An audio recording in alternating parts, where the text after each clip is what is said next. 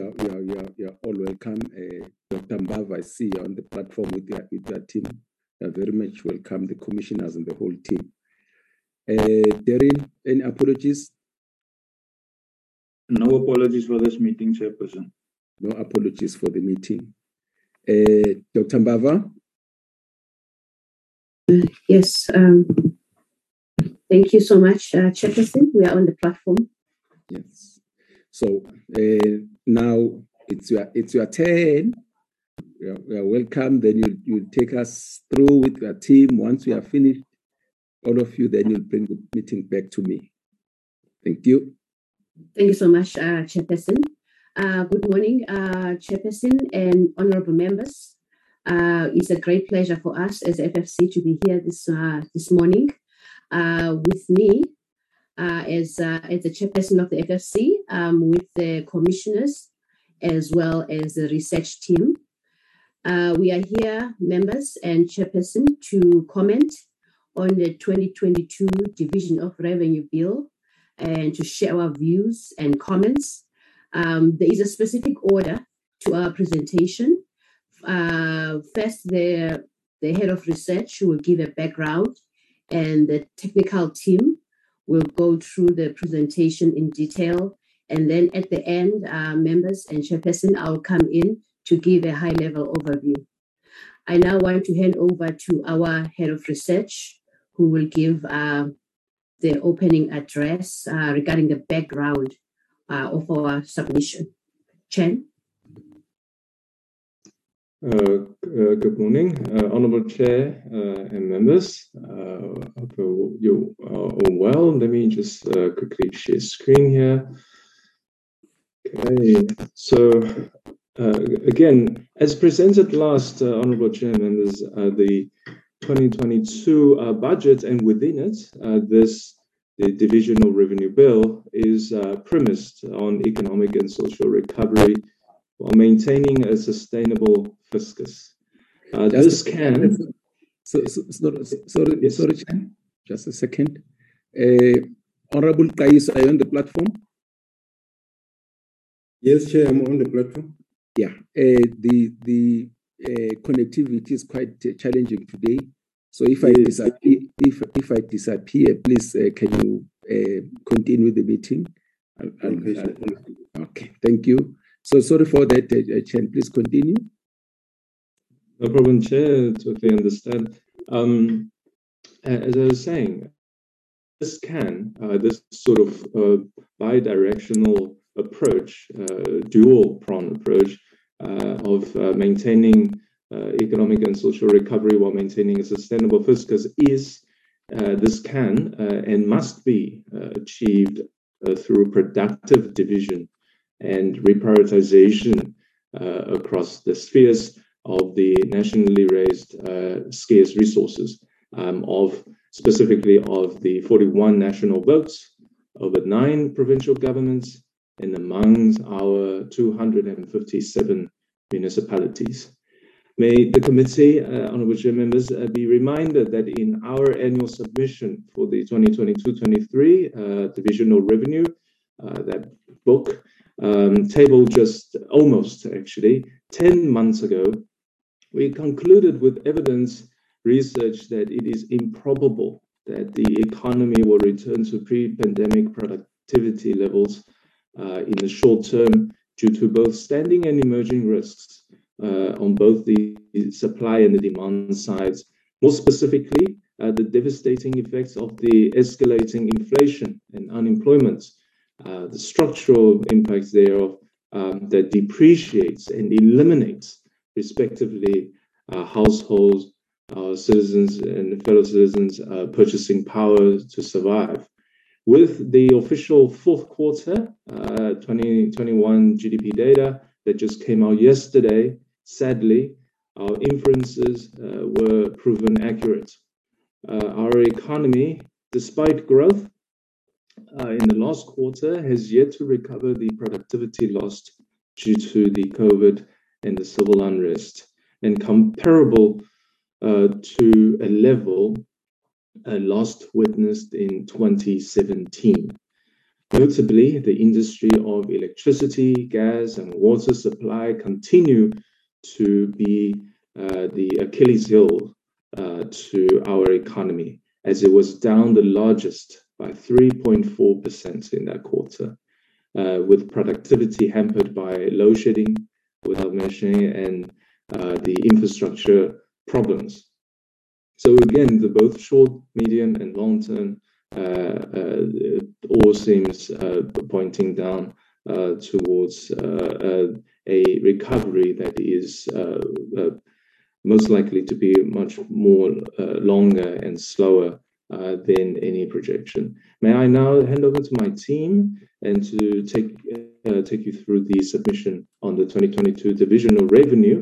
Um, starting though very briefly, just uh, have a look have a look at the size and shape of the pie for the division, the fiscal revenue. Siyanda, if you please.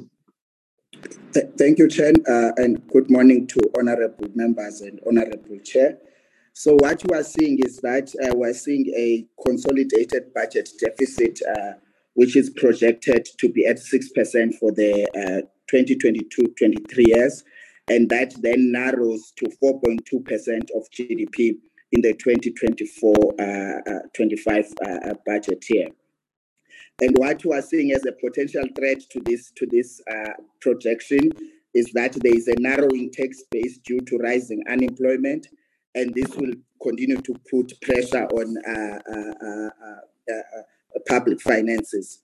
Secondly, what is clear is that we're seeing debt servicing costs will now exceed 300 billion per year starting from 2022-2023 financial year, and it is becoming the fastest growing spending item.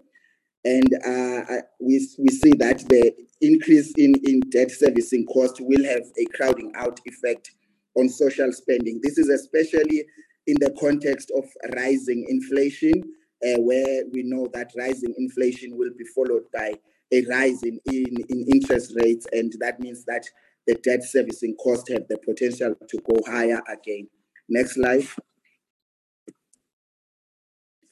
Looking at the allocations by economic classification, what we see is that over the MTF period, uh, capital payments uh, will receive an allocation of uh, 327.7 billion, representing an average growth of 12.2% over the MTF period.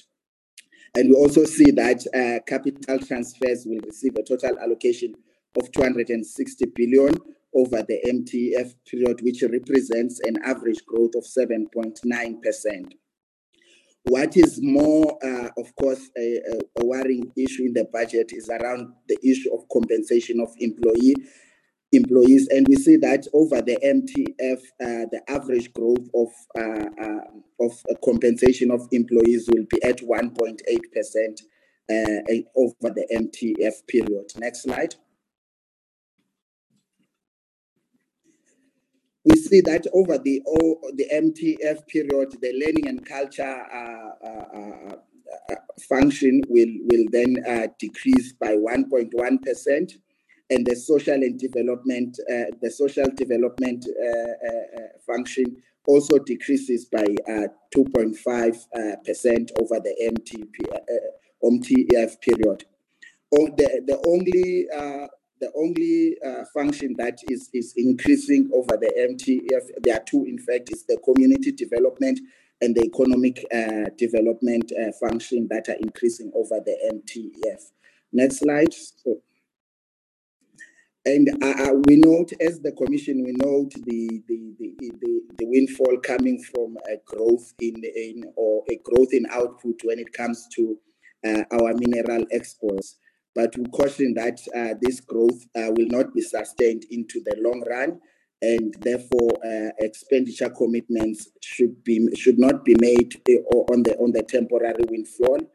And we note also that the reduction that has been proposed in terms of a percentage point to the corporate income tax, but we say that it is important to understand what are the other drivers that drives investment if this tax cut is is, is, is done to to encourage investment. it's important to understand what will what other factors will drive investment. Next slide, I'll hand over to uh, Sasha to continue with the presentation. Thank you. Thank you, Siyanda, and good morning, Chair, members of the committee and colleagues. Um, this section emphasizes some highlights from the 2020, 2022 appropriation bill, so looking more at the national departments. And when we look at the bill in its uh, totality, it will allocate just over a trillion rand across the 41 votes for the 2022-23 financial year. Um, and when we compare this allocation to the revised estimates for 2021-22, this represents an increase of 3% in nominal terms. Um, and when we look forward across the, the um, other years of the medium-term expenditure framework, we see that the positive growth that's being projected for 2022-23 will not be maintained um, in the year thereafter, so in 2023-24. So the uh, additional revenue, um, the proceeds from the revenue windfall has allowed for some increases for 2022-23, but based on those projections for 23-24, departments will definitely uh, uh, feel some cuts and uh, slower growth uh, over this in the second year of the MTF period. So the next, uh, the slide and the next two slides just um, touch on a few um, highlights from the uh, appropriation bill. Um, and we note that the largest allocation across the national votes is the social development um, vote, and there are three uh, key developments that drive the, the 2022 uh, 23 increases in that vote. The first is the extension of the uh, uh SRD grant for another 12 months. Um, we know that this comes at a cost of 44 billion and has been enabled by the additional revenue. Um, the second development uh, will be the adjustment to the child support grant, which will be expanded to include double orphans. Um, that will come online in 2023-24. Then the third development will be the linking of the social security grants to inflation, which will also happen in 2023-24. Um, uh, the Commission supports these interventions to bring uh, relief to the poor poor and vulnerable um, who rely on these grants, especially given the detrimental effects of the, of the COVID 19 um, pandemic. Um, regarding the uh, permanent replacement for the um, social relief of distress grant, the SRD grant, the Commission would like to note um, it notes the process is underway to identify a um, sound alternative. And for the Commission, one of the central considerations that should be kept in mind when evaluating the viability of any replacement um, is the long run effect that um, such a replacement would have on the sustainability um, of the fiscus. Uh, move to the next slide, please. Thank you. Um, the other area of funding that has benefited from the revenue windfall is higher, higher education and training vote, where an additional 32.6 billion will be transferred via this vote to the National Student Financial Aid Scheme and um, this funding will be used to continue funding existing bursary holders and to provide uh, funding for new entrants into the system. And here, the Commission uh, would just like to highlight the fact that uh, the provision of bursaries to both existing and new students is not a temporary or once off type of support. Um, what it does is create a future funding obligation, at the very least, over the short to medium term. Um, thus, due consideration must be given to government's ability to sustain this level of funding um, over the medium term at least. Um, if revenue does not recover, we'll see this uh, uh, Department of Higher Education and Training coming under severe pressure um, come 2023-24. Um, but we do note that the budget review mentions that a new higher education funding model um, is being worked on and is set to be introduced in 2023. So uh, we will await the contents of, of the, that funding model. Um, uh, with respect to basic education, another key vote, um, we see nominal increases uh, over the next three years. But uh, of course, what is more important is what happens at the provincial level, since that's where the delivery of basic education is located. Um, we note that there is some additional funding there to address the shortage of teachers. Um, uh, but I think my colleague Eddie will go into more detail there. Um, we also note the increase to the cooperative governance vote, which is one of the key drivers of um, growth in total allocation by vote Um, and here we see an additional 28.9 billion allocated, and that's largely directed uh, transfers to municipalities in the form of the local equitable share allocation. Um, then if we move to the next slide, please. Um, thank you. Uh, alongside the increased funding for social protection programs, government has also utilized the additional revenue to improve funding to economic development departments. Um, and this funding is largely in the respect of infrastructure investment. And the notable allocations there um, is the additional 5.3 billion to the water and sanitation vote, um, and also uh, 45.3 billion to the transport vote uh, to address the backlog in upgrading and refurbishing the national non-toll road network. Um, on both these votes, um, uh, we support them. Water is critical for health reasons um, as well as economic development. Likewise, with, with transport, um, a good road infrastructure facilitates trade of goods um, and is also critical for economic growth and development. So uh, we support the targeting of funds towards these two votes. Um, and the key there, we think, will be now those uh, infrastructure projects are rolled out. Um, you know, and they, we need to be uh, aware of uh, infrastructure management challenges that tend to to be a that have been a long-standing challenge that can really inhibit the, the possible gains that can, can be derived from from infrastructure investment. Um, if we move to the next slide, uh, in terms of recommendations for for this section, overall, uh, the Commission supports government's decision to prioritize funding. Um, uh, largely towards social protection um, and economic development uh, based votes.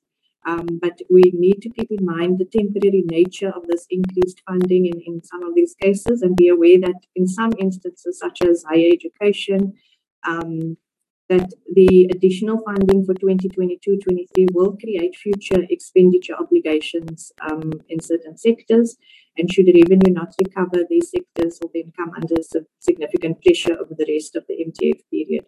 Um, so we would advise departments to be aware of this potential threat and to be proactive in devising uh, contingency plans to fund commitments um, sh- should this should the need arise.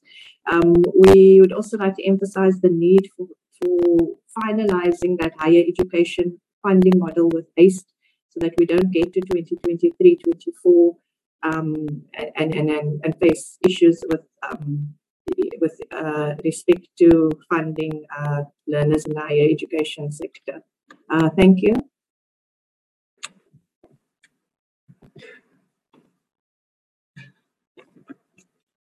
Okay, thanks, uh, uh, Nastasia.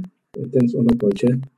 Um, I'm gonna take you through the quickly through the provincial government allocation. So the the main issue really that is coming out here is it's really a story of um, allocation stagnation and then what we are unrelating um, uh, reprioritization really, and which is almost um, in, inescapable because uh, uh, revenue is not increasing. So what we see is that there's a two uh, almost two trillion in allocation that is promised for, promise, for provinces over the uh, the 2022 MTF uh, period. And what you also see is that between what was promised in the 2021 MTBS and what was allocated um, to the provinces in the 2022 budget, there's a, a slight, a very big improvement from the 60, 52, 658 billion that was projected. Now we're seeing almost 682 billion. But when you make, when you compare that to the allocations that was made pre-COVID, we still far off from catching up. So essentially, that is the story of the stagnation that I'm talking about. The increase mainly is to deal with the um, shortage of teachers, uh, learner support material. So over time, because of this uh, uh, uh relentless consolidation uh, on provincial budget allocation, the result is that we, are now sitting with a shortage of, of teachers because provinces are unable to to have uh, resources to finance the teachers. And it's also affecting the learners as well because the increasingly we're seeing there's a shortage of um, learner support material. And therefore, with the windfall allocation, windfall uh, revenue collection that we received uh, over the past year, there's been able to be some um, some baseline adjustment to provincial equitable, equitable share and, and some conditional grants. Uh, so, but, but what, what we're also seeing here again is that uh, conditional grants are beginning to catch up with the pre-COVID-19 levels, but albeit the, the, the, the, the growth rate is very is very slow. The average growth of total conditional grants for the MTF allocation uh, over the pandemic period is about 6% in nominal terms. But when you factor in inflation, that takes you to around 1% uh, in real terms. So when you compare the cost increases relative to the uh, nominal increase, so again, really now this picture really just to show the stagnation that we're talking about. That despite the fact that provinces are increasing, a provincial allocation are increasing nominally, you actually don't see uh, don't see growth in those in those uh, allocation. And the, the point we'd really like to, to to emphasize here is the need for provincial fiscal adjustment at the provincial level and also delivery adjustment. And through that adjustment, uh, the recommendation that we're making is that should, the provinces must identify selected delivery indicators and provide assessment of the service level, how service have been affected between 2022 and the current financial year so that we can monitor uh, where the, the, the impact has been more severe so that when the resources come come back, we'll be able to redirect the sources to where the, the, the, the services were affected more, much more severely. Next slide. And the other recommendation with respect to the uh, the increase in the allocation related, uh, especially in respect of financing. Okay, so, sorry, I mean the, this slide just shows the, uh, the the extent of the of the adjustment that have been made to the conditional grant allocations. So in the main, that the, the main issue that we like to highlight here is uh, with respect to the changes that we've seen over time uh, being effected on the Human Settlement Development Grant relative to the objective of eradicating housing backlog. So this grant has been really cut significantly over a period, mainly because there was some also underspending. But when you juxtapose that with the country's objectives of eradicating housing backlogs, it then tells you that there is some kind of disjuncture between our allocations and our long-term development objectives. The second one would be related to the agriculture uh, conditional grant, especially the ILIMA and CASP. When we look at the top graph, the, the allocations be allo- the allocations uh, uh, given to this particular grants are very very uh, minuscule, and, and that again question again our our our our the, the relationship or the alignment between our goals for using agriculture as a recovery as one of the recovery levers for, for economic recovery levers uh, relative to the how much the, these, these grants are being allocated. Again, the, we're seeing a bit, a bit of disjuncture that needs to be corrected going, going forward. Next slide, Chen. Uh, the next slide is just to speak to the recommendation, as I've already mentioned, that one of the things that we, we the Commission feels strongly about is that we, we need to know how service delivery has been impacted as a result of this uh, relentless consolidation, but also the COVID-19 impact on the on the on the revenue. And we can only do that by identifying selected delivery indicators that we know they've got very they've got serious impact on our long-term development outcomes and we report provinces must report on those on a regular basis so that we be able to redirect resources there as and when is needed. And then lastly is that given the fact that there's been some additional allocation made in respect of the uh, teacher and this have got uh, future uh, funding obligations, we just say that uh, there should be uh, in the future budget allocation must be mindful that those uh, uh, funding obligations future, with future funding obligations must be taken care of and in, because if you don't do that provincial uh, budget will be severely uh, affected and will be actually destabilized because of that thank you let me uh, hand over to my colleague Namonde.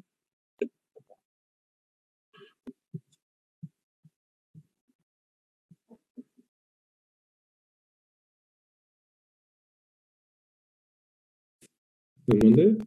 um, or mute. Um, morning, thank you, Chan. Um, my Microsoft Outlook is very slow. My apologies for that. Morning, honorable members and colleagues. I will take you through to the uh, local government division of uh, revenue uh, bill, just to to give a context that uh, we are of the view that 2022 will be a challenging year for municipalities uh, due to the political landscape that has changed, where we see uh, that there are hung municipalities as well as uh, coalitions. Um, which uh, will, uh, if not treated carefully, it can affect uh, delivery of basic services to the households.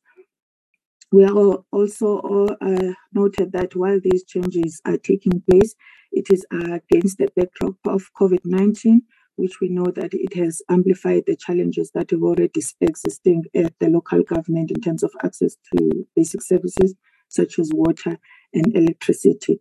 Uh, we are also noting uh, uh, the, also the financial distress that municipalities have been under, which is over 68% in addressing some of these uh, challenges, the Commission notes and welcome the review of the local government capacity building system, which started in 2021, where its implementation is envisaged for 2023.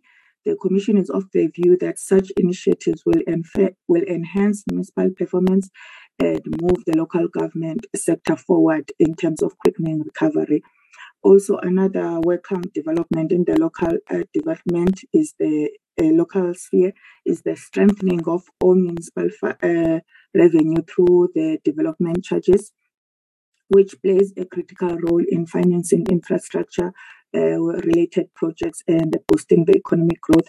The Commission welcomed this approach as it as it aligns with the FFC 2021 submission of the Division of Revenue where the FFC advocated for supplementary revenue for municipalities so as to uh, supplement their own revenue. The Commission further uh, would like to stress that these reviews should be synchronized with the district development model, which seeks to address uh, the critical issues uh, faced by the municipalities. Next slide, please. Uh, this slide, it, it, just shows over the years, starting in 2018, 2019, the, the share of the LES, the local equitable share, which has increased uh, over the MTF uh, from 9% in, in 2022-23 to double digit over the MTF uh, compared to the previous year, where we know that we have fiscal consolidation. The FFC is of the view that in order for municipalities to fulfill their uh, constitutional constitutional mandate of providing these services, they will need to improve on their efficient spending uh, with cooperative governance support from the two spheres of government, which is the national and the provincial government. Next slide. Here, uh, this also uh, is about uh, the local government uh, funds, which are divided into the equitable share, the conditional grants, and the general fuel levy. The total local government transfers will increase over the MTF by 4%. Uh, mainly, the increase is in the LES, which indeed has resulted in a positive real average growth uh, rates over the, the MTF. The Commission welcomes the government efforts of keeping the LES growth above inflation through the increased uh, allocation. Uh, the positive real growth of the LES will go a long way in off, offsetting the ever increasing cost of basic services, thereby enabling the sector to provide basic services to the poor. Also, uh, the FFC notes the steady positive real growth rate on conditional grants over the MTF, uh, which is uh, in line with government efforts of infrastructure driven economic recovery. Although in the outer years, the Commission also notes uh, some negative growth rate of in the conditional grants, which uh, have the potential of defeating the purpose of the infrastructure led uh, projects. Next slide. Uh, here, this is uh, here we took the the three uh, local government transfer window, which include the infrastructure grant. We compare it with the capacity building grants and the equitable share formula. The figure uh, shows a steady decline in real growth rates of, of the infrastructure grants over the MTF, while the capacity grants are at a standstill and even recording negative uh, growth rates in 2023-2024, The Commission notes the long overdue reviews of capacity building systems and infrastructure grants undertaken by government, as I've indicated earlier, previously, the Commission recommended the need for conditional grants with a similar purpose to be to be streamlined so as to maximize efficiency. We can see in this graph that the infrastructure grants over the MTF will decrease and even uh, record negative growth rates as well as the the capacity building grants. So the FFC is of the view that uh, these conditional grants, if they are they are consolidated, it can maximize efficiency. Uh, next slide.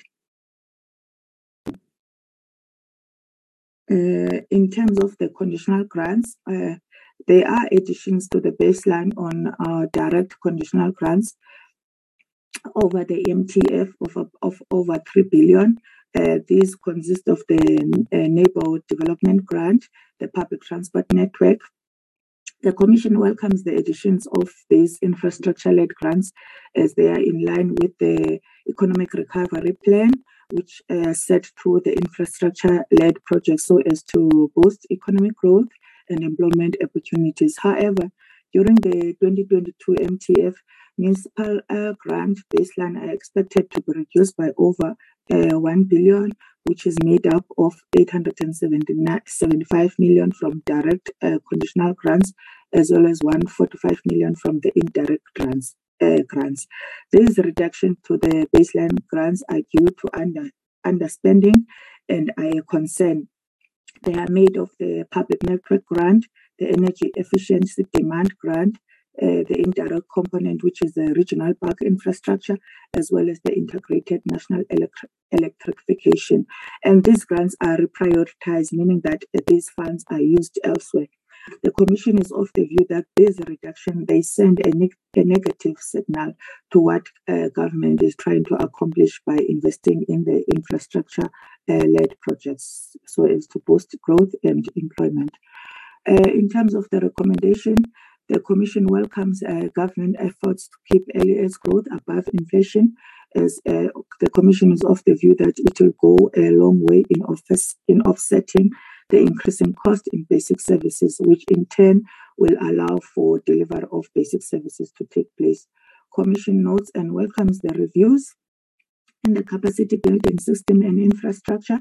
The Commission is of the view that such initiatives will enhance municipal performance and move the local government sector forward, as well as quicken the recovery process. And also, the Commission would like to uh, stress that these reviews uh, should be synchronized with the, the current developments taking place with the DDM, which seeks to address uh, the critical issues of municipal finance service delivery failures. Lastly, the Commission stresses that municip- municipalities uh, must improve the efficiency of spending. And in order for them to be able to do that, there should be a cooperative uh, support from the national and provincial spheres which should also in, uh, include the monitoring, the reporting, and the evaluation so that municipalities are able to fulfill their constitutional mandates. Uh, thank you. I will pass on to my other colleague.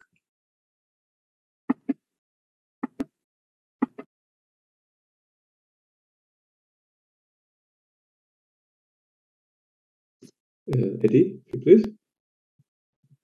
Okay, all right. Thanks, uh, uh.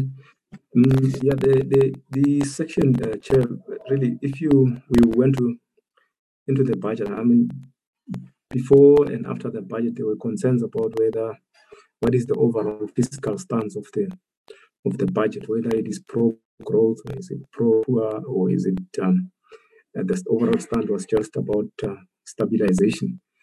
And uh, for the commission, the, the main issue here is that the, the objectives really uh, neither here nor there because all these objectives uh, really need to be addressed through through the budget and uh, we are of the view that the the the, the government's uh, response to COVID-19 pandemic really hold uh, lessons for a more balanced and synchronized approach to to recovery while also maintaining stable fiscal finances. So if you remember, uh, just after the COVID-19 uh, hit South Africa, there was a, a, number of interventions that were introduced, and uh, the really the approach was three pronged in the sense that the main issue firstly was to overcome the COVID health crisis uh, through a number of interventions such as social distancing and inoculation and test measures, which really was to, to protect uh, uh, protect the life, and secondly was the, uh, the, the need to protect the livelihoods in the in, in, the face of the devastating income losses when people were losing their jobs.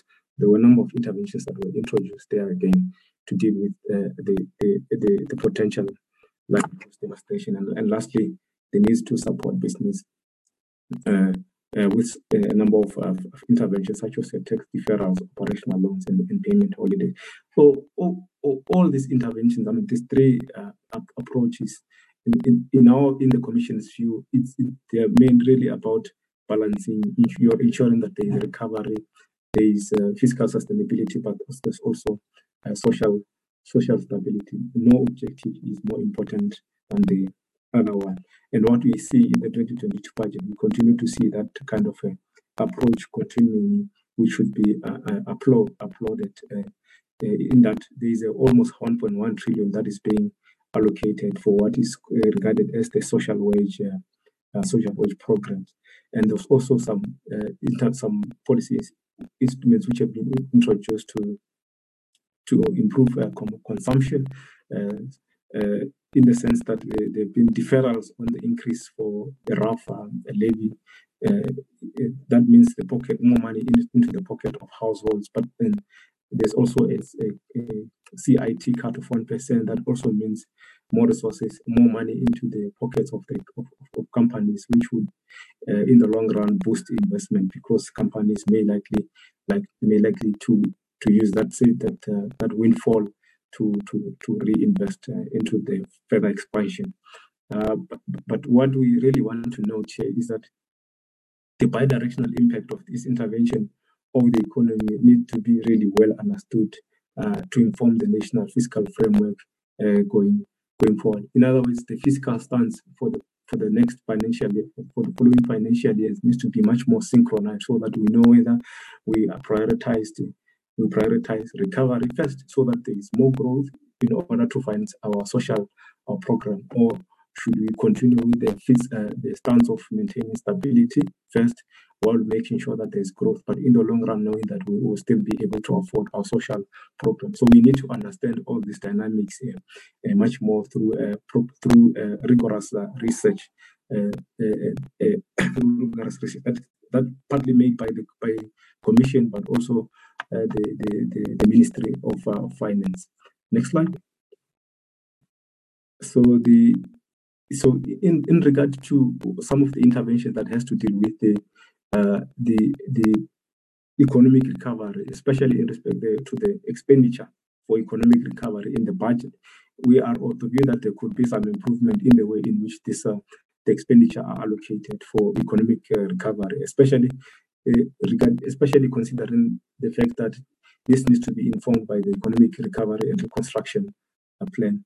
So one of the issues that we identified, the, the, the weakness perhaps that we identify with the budget, the linkage between the budget allocations and the economic recovery and the construction plan is that when you look at what has been identified as the key levers for recovery in the in this plan, which is infrastructure rollout, localization uh, through industrialization, food security, uh, among other things.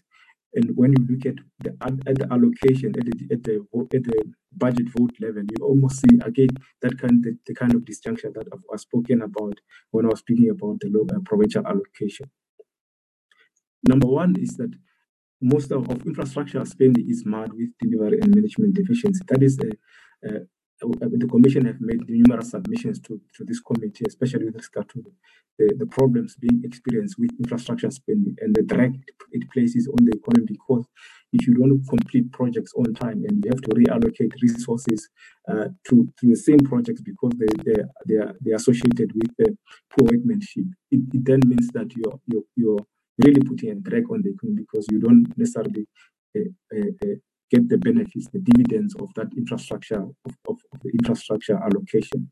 And the secondly is that when you look at the manufacturing incentive program within the, the DTIC, the Department of Trade and Industry and Competition, uh, over the, the, the, the, the MTF allocation, what you see is a, is a negative decline, is a, is a decline in the allocation for that particular program, whereas the, the economic and reconstruction recovery plan identify that program as one of the priority for, for, for, for recovery.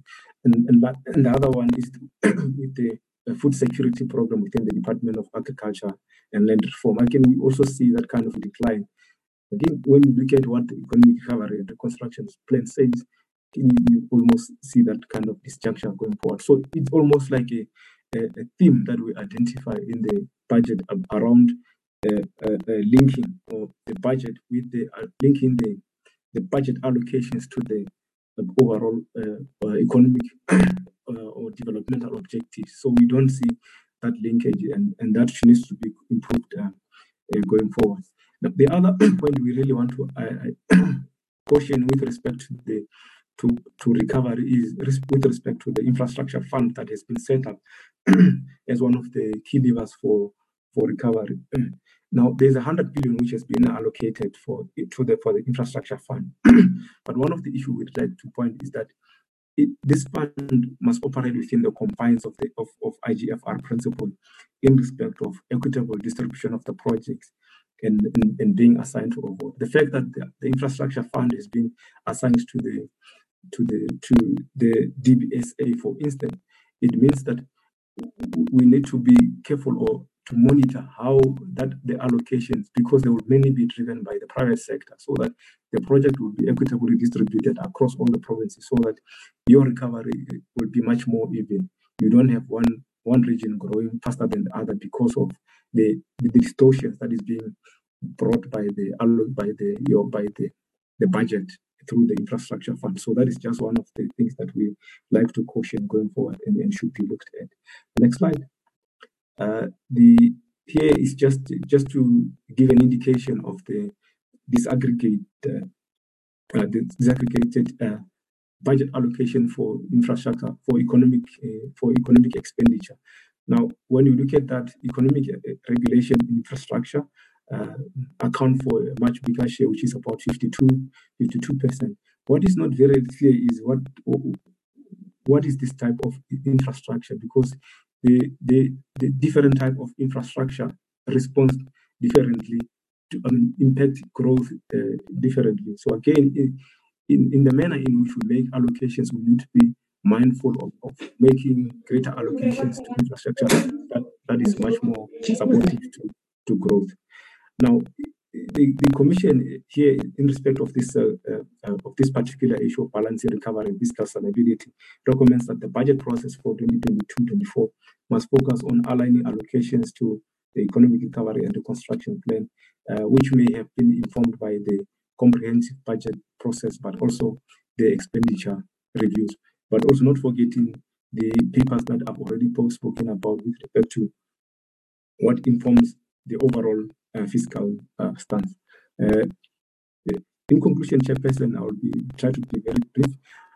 the Commission supports the budget, the budget for 2022, and, and in particular the continued commitment to to consolidating public finances, but also providing support for the pandemic's responses, job creation, and social protection.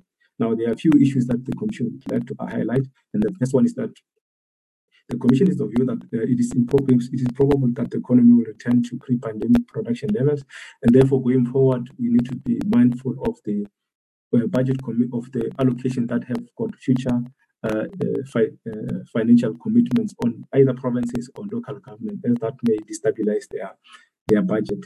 And with respect to revenue and tax policy, the Commission support government's approach of focusing on broadening the tax base, uh, also improving the administration and lowering the, the, tax, the tax rate. But the issue of lowering the tax rate, as my colleagues have already mentioned, we also need to be understand really carefully what are the implications, what are, how, how do firms respond to the lowering of the taxes considering the the, the, the, the, the, context of the South African economy. Do firms necessarily invest when when the taxes are, are, are lower, or do they actually uh, put that money into into their profit. That is something that needs to be investigated going forward, so that it, it, it informs our fiscal our fiscal framework going forward.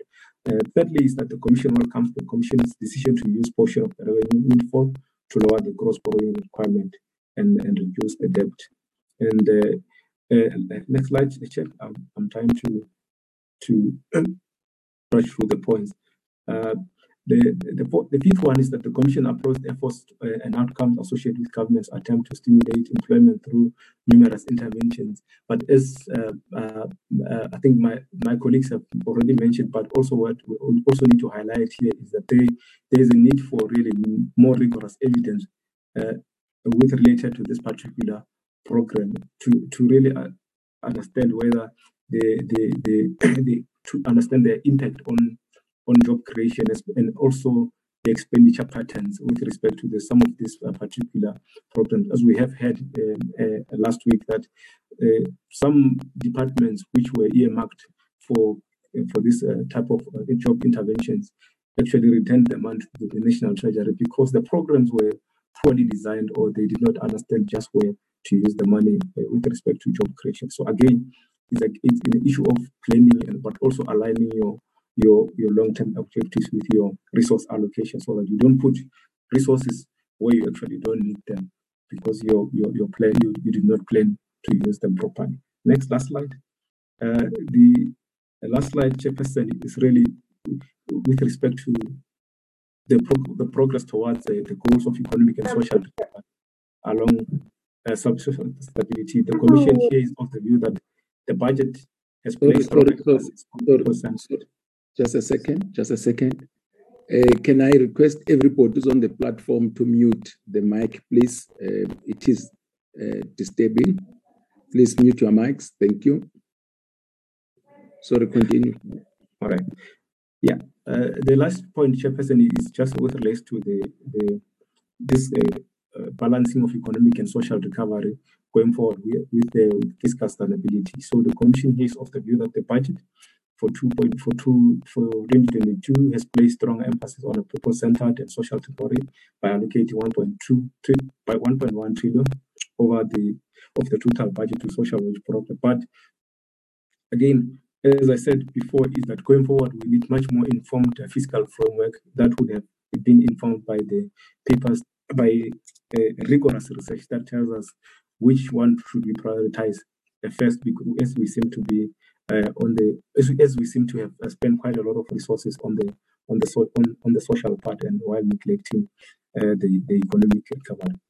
Much more emphasis on infrastructure obviously is required, but also is also a need to deal with those uh, infrastructure management and delivery flows going forward. But also the main issue here is that it doesn't matter how how generous the budget can be if your uh, your objectives, your priorities uh, of spending are not aligned with your overall development objectives, you are unlikely to, to meet your long-term developmental goals, such as your job, job creation and growth. So that really needs an emphasis and it's something that cannot be addressed through the budget, but through the through the national budget, but through the budget that is being tabled by the different votes uh, going forward. And um, I think would have made a, a, I'll be remiss of my on myself to have to neglect to speak about corruption and the fiscal mismanagement that we continue to see in the in the budget. So if we don't address those and uh, uh, if we don't address those, the outcomes of the budget will continuously be negative because the money that is being supposed to be used for social programs is siphoned uh, through fiscal man- management and um, and corruption. Chairperson, let me hand over to to uh, Chairperson Mbava to make concluding remarks. Thank you very much.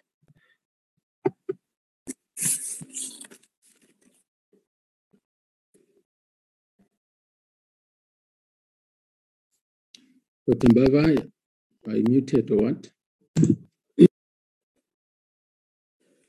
You're still muted, Dr. Mbava. We can't hear you. That's better. Thank you so much uh, to the research team. Uh, thank you so much uh, for the presentation. Uh, that is the extent of our presentation, um, uh, Chairperson. I think I have been largely covered by the team uh, through the concluding remarks. Honorable and members, so please, to, please mute. Thank you. And so I want to hand back to you, Chairperson, for any further deliberations on our presentation. Uh, the Commission will take any questions. Thank you, uh, uh, uh, uh Dr. Mbava. Um, honorable members, here's the presentation from the Financial and Fiscal Commission. Uh, let me get indications of the honorable members who would like to interact, ask questions, make comments about the issues raised by uh, fiscal and uh, financial and fiscal commission. The Peters. Mlenzana, one question for me. Peters, Honorable uh, Mlenzana.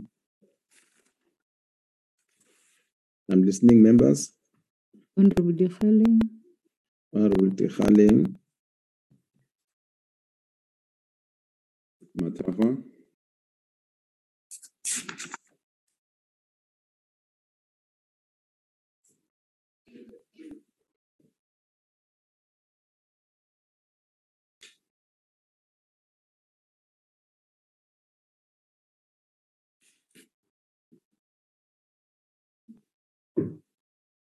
Are you still there, Chairperson? Yo, I'm worried because I'm about to shoot. Okay. Okay, uh, Honorable Peters, Honorable Lenza, Honorable Dikgale, any other honorable member? Mathafa, Oh, Honorable Kaiso, Honorable Mathafa. Okay.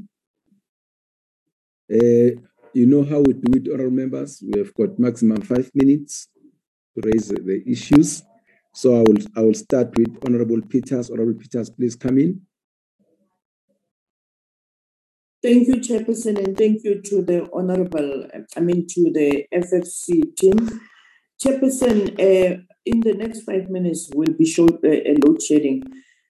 I'll, I'll quickly go into my questions. Uh, I, I just want to find out from the FFC, they're taking into consideration the fact that the country is only eight years or so away from the Vision 2030 NDP target dates. What, in the opinion of the FFC, needs to be done to put the GDP on the above 5% target that is envisaged in the NDP? And then, Chairperson, in the opinion of the FFC, when will South Africa uh, or the South African government safely be able to implement a basic income grant? And uh, for that basic income grant to be sustainable, at what level should the tax brackets be placed? And what is the imp- impact of this uh, BIG going to be on the economy? Another question related to the NDP chairperson is the fact that as at present, we've got about 3.197822 children, which is almost 3.2 million children in ECD, and a 3.6 million target by 2024. In the opinion of the FFC, is government adequately funding the provision of early childhood development services? I'm raising this because, Chairperson, early childhood development is very important as a foundation for children. We've been informed that children who go through good quality ECD don't actually drop out of school before matric. So it is important for us to hear that. In the Minister of Finance's speech, he raised the alarm of 175 municipalities of the 257, which is about 68% being in financial distress. Does the division of revenue bill support the local government sphere to remedy this situation? Or is it likely that there will be an increase in the number of municipalities with unfunded mandates or inability to, to be able to deliver services? That means to be in financial distress. And uh, uh, when does the FFC think that the province and municipalities will be able to harness their own capacity to raise own revenue? For example, for provinces, the patient uh, fees, as well as ve- vehicle licenses, and municipalities focusing on surcharges on services and rates and taxes. I believe that it is important that we consider the fact that, for example, that in the Northern Cape, we've been informed that about 82% of the provincial equitable share is uh, spent on salaries. This is truly not sustainable. I believe that if the FFC can go into all other provinces, they'll find that this problem is actually widespread. Does the FFC support the notion of service, service providers, that is consultants, from other provinces to remotely supervise EPWP as well as CWP? Is there value for money in this in this service? Providing income for the most needy but bulk money goes, or the most of the money goes to these consultants. Because I believe that it is important that municipalities can rely for uh, cleaning the community and the environment on EPWP and CWP. In many of our towns, CWPs make a, a, a vegetable gardens and they support a, food kitchens or soup kitchens. So it, it, it is actually an important service. But unfortunately, they don't have good quality supervisory services. And communities see them as people just sitting under trees or drinking coffee and, and, and, and smoking the whole day. Thank you, Chairperson. Thank you, Honorable Peters. Honorable Lenzana, please come in. Uh, thanks, Chairperson. I've tried to stand where you said I should. And, Am I audible? and, you are so, and you are so clear. Ume lapho unganyakazi. Hey, kunzima, Chairperson. Uh, it's just one question for me, Chairperson. You know, the FFC raises a, a fundamental issue on the reduction in uh, direct conditional grants. Uh, now, particularly with related to public transport network. Of course, others, your energy efficiency demand, the regional bulk infrastructure, you know. But but but but my question here is there has been consistent underspending on these projects for some time now. And we have been crying uh, around this, Chairperson. And uh, pro, pro projects haven't been implemented whilst there has been funds due to in, incapacity to spend uh, challenges. Now, how should government respond to this uh, challenge of incapacity? Uh, to, to, to, to give realization of the practical uh, expression of uh, the commitment to invest in infrastructure projects. I'm raising this, Chairperson, because even yourself, you have been raising this for the past years. We can't afford a situation where there would be uh, these cuts uh, whilst we understand that our people need uh, the infrastructure built projects for many reasons.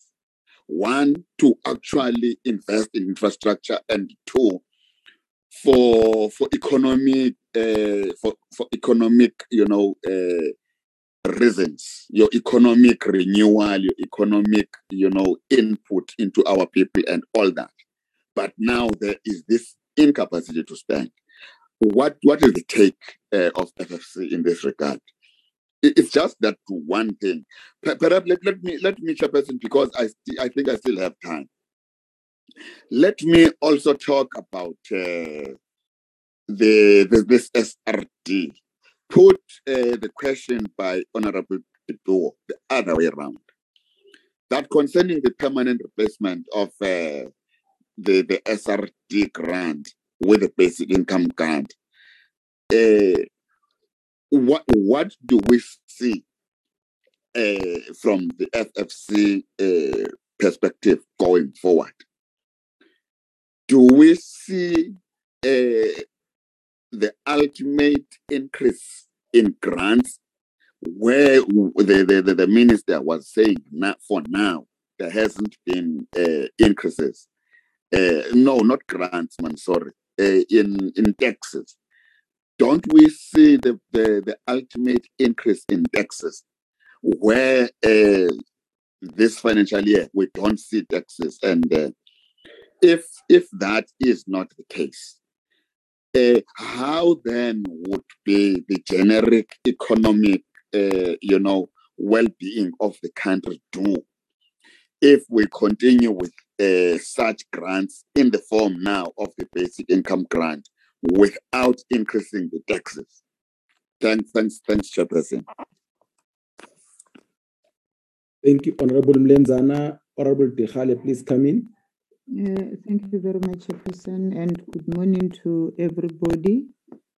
Uh, let me join my colleagues in welcoming the presentation and also to say that I have noted two things that I want to, to comment about. Uh, the first one is on the issue, the issue of education. Uh, the department is welcoming the increase of funding for education, of which you also uh, join them in welcoming the increase. but then, Chairperson, uh, my mine was that uh, we so wish that the, the money is allocated should be spent for for for for the schools when we do our back to school campaigns or school visits the, the, the, the educators are crying about the shortage of resources uh, classrooms and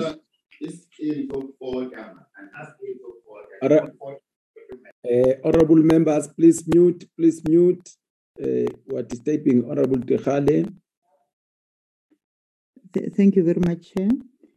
Uh, I, I was saying they, they complain about this this uh, shortage of resources, the classrooms, and also shortage of educators. So I'm sure this money is going to to assist the schools to do the, the correct thing or the departments.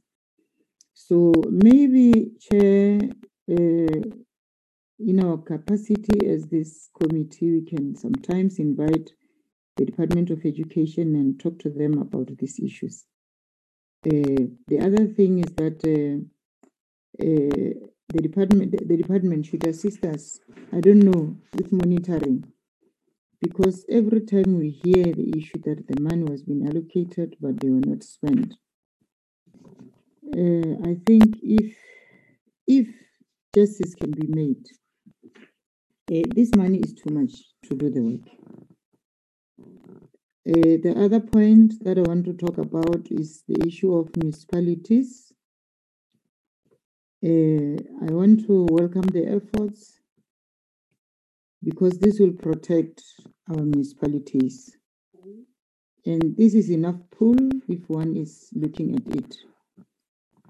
But then, Chair, uh, the, the municipalities is like they are focusing in the urban areas because they, the services are just moving like nobody's business.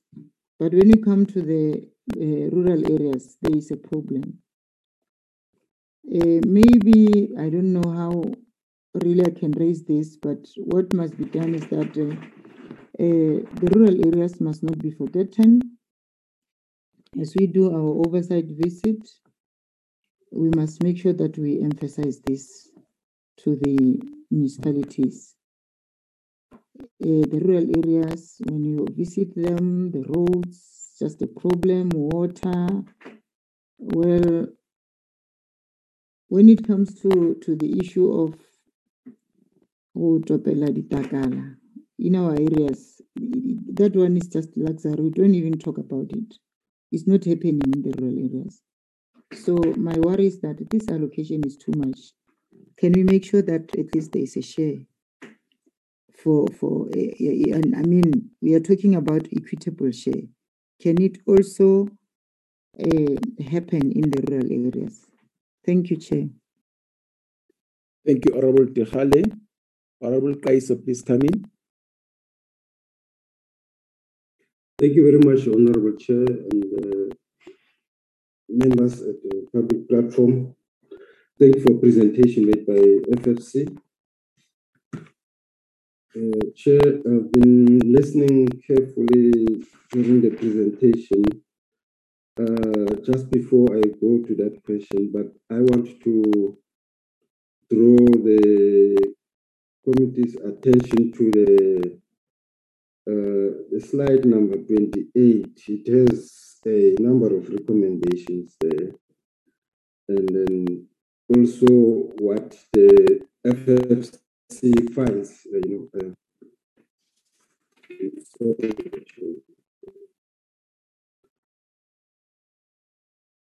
so uh, it is issue that is related to economic recovery and what that is very, very much important because if I listen very well, that is the central uh, theme of all the subject uh, when, it, when it comes to economic recovery. So the sooner we attend to those areas which are an impediment or it's, it's a it's, it's or let me say it sounds it sounds rather contradictory when we we, we talk about uh, uh, you know growing the economy but not focusing also on the the economic recovery function uh, which is malaligned it doesn't talk to to to, to what we are actually saying so uh, and and I, I, I want to I want to think that FFC says we must then align our economic recovery function to talk to the ERP plan, economic recovery plan, uh, and then we will get uh, good results.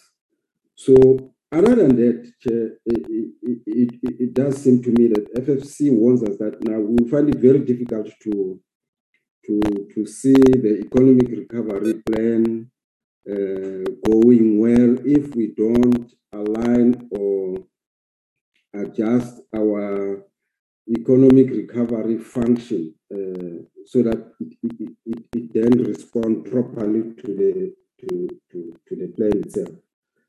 Uh, other than that, Chair, I quickly want to go ask the, the FFC uh, that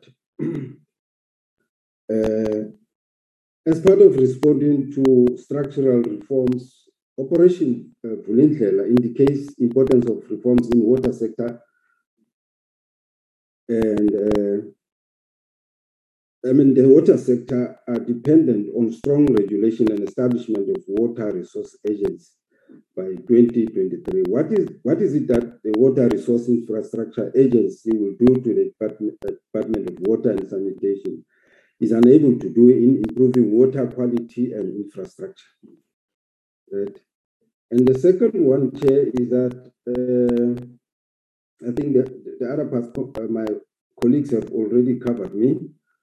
Uh, I want to know, uh, uh, I think Honorable Board uh, did touch on this one, concerning the permanent replacement of the SRD grant with a basic income grant. And the need to stabilize that over the medium term and reduce the budget deficit. What will be the impact of such a grant broadly on the economy as, as well as on our fiscus? so, Chair, let me pause at that stage and thank very much for, for this opportunity. Thank you, Honorable Kaiso. Uh, Honorable Mathafa. Thank you very much, Chair. Good morning to yourself, honorable members, Team FFC as led by Dr. Mbava. Chair, I request to keep my camera off. My system has been warning me of an unstable connection throughout. Chairperson, I just have a few questions that I would like to raise with the presentation. And we, I, I, I thank the Team FFC for a brilliant presentation. My my question, Chair, will be on the issue of lowering taxes that was covered in the concluding remarks.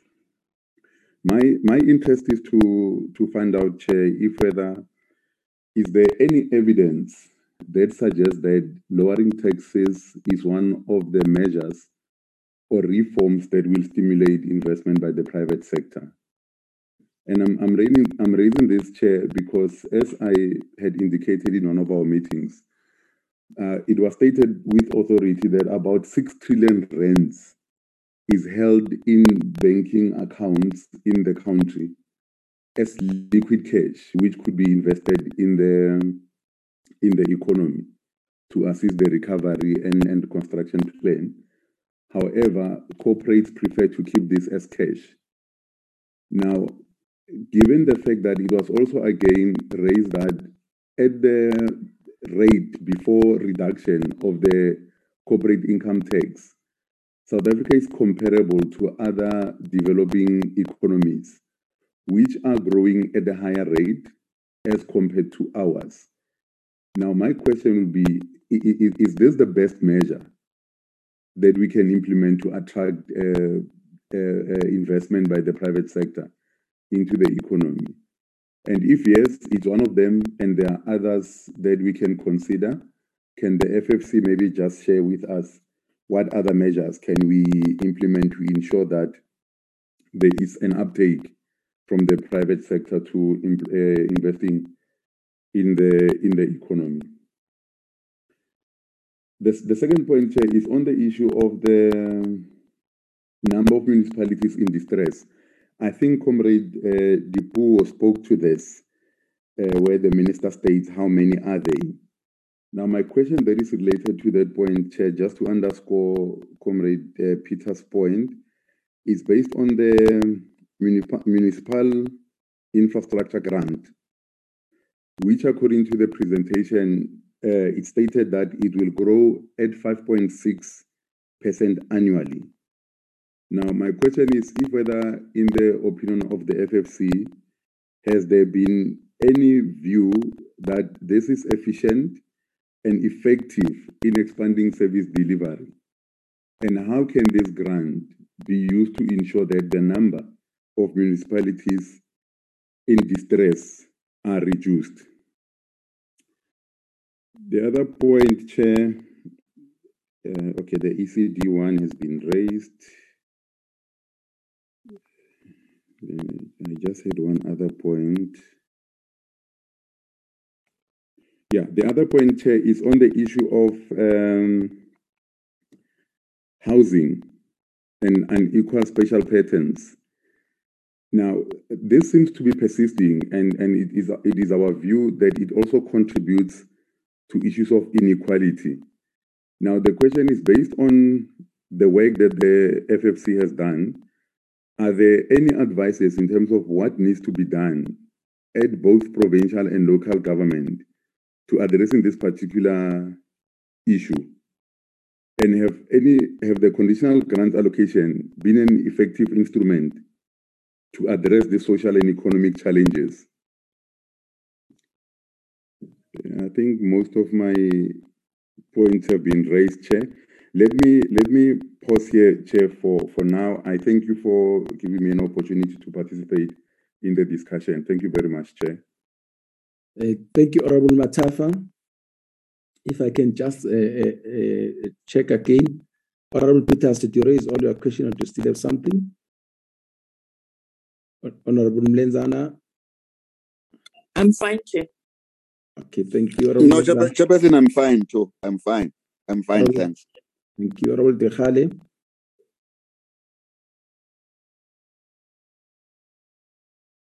Okay, Honorable Kaiso. I'm okay, Chair. Honorable Mathafa.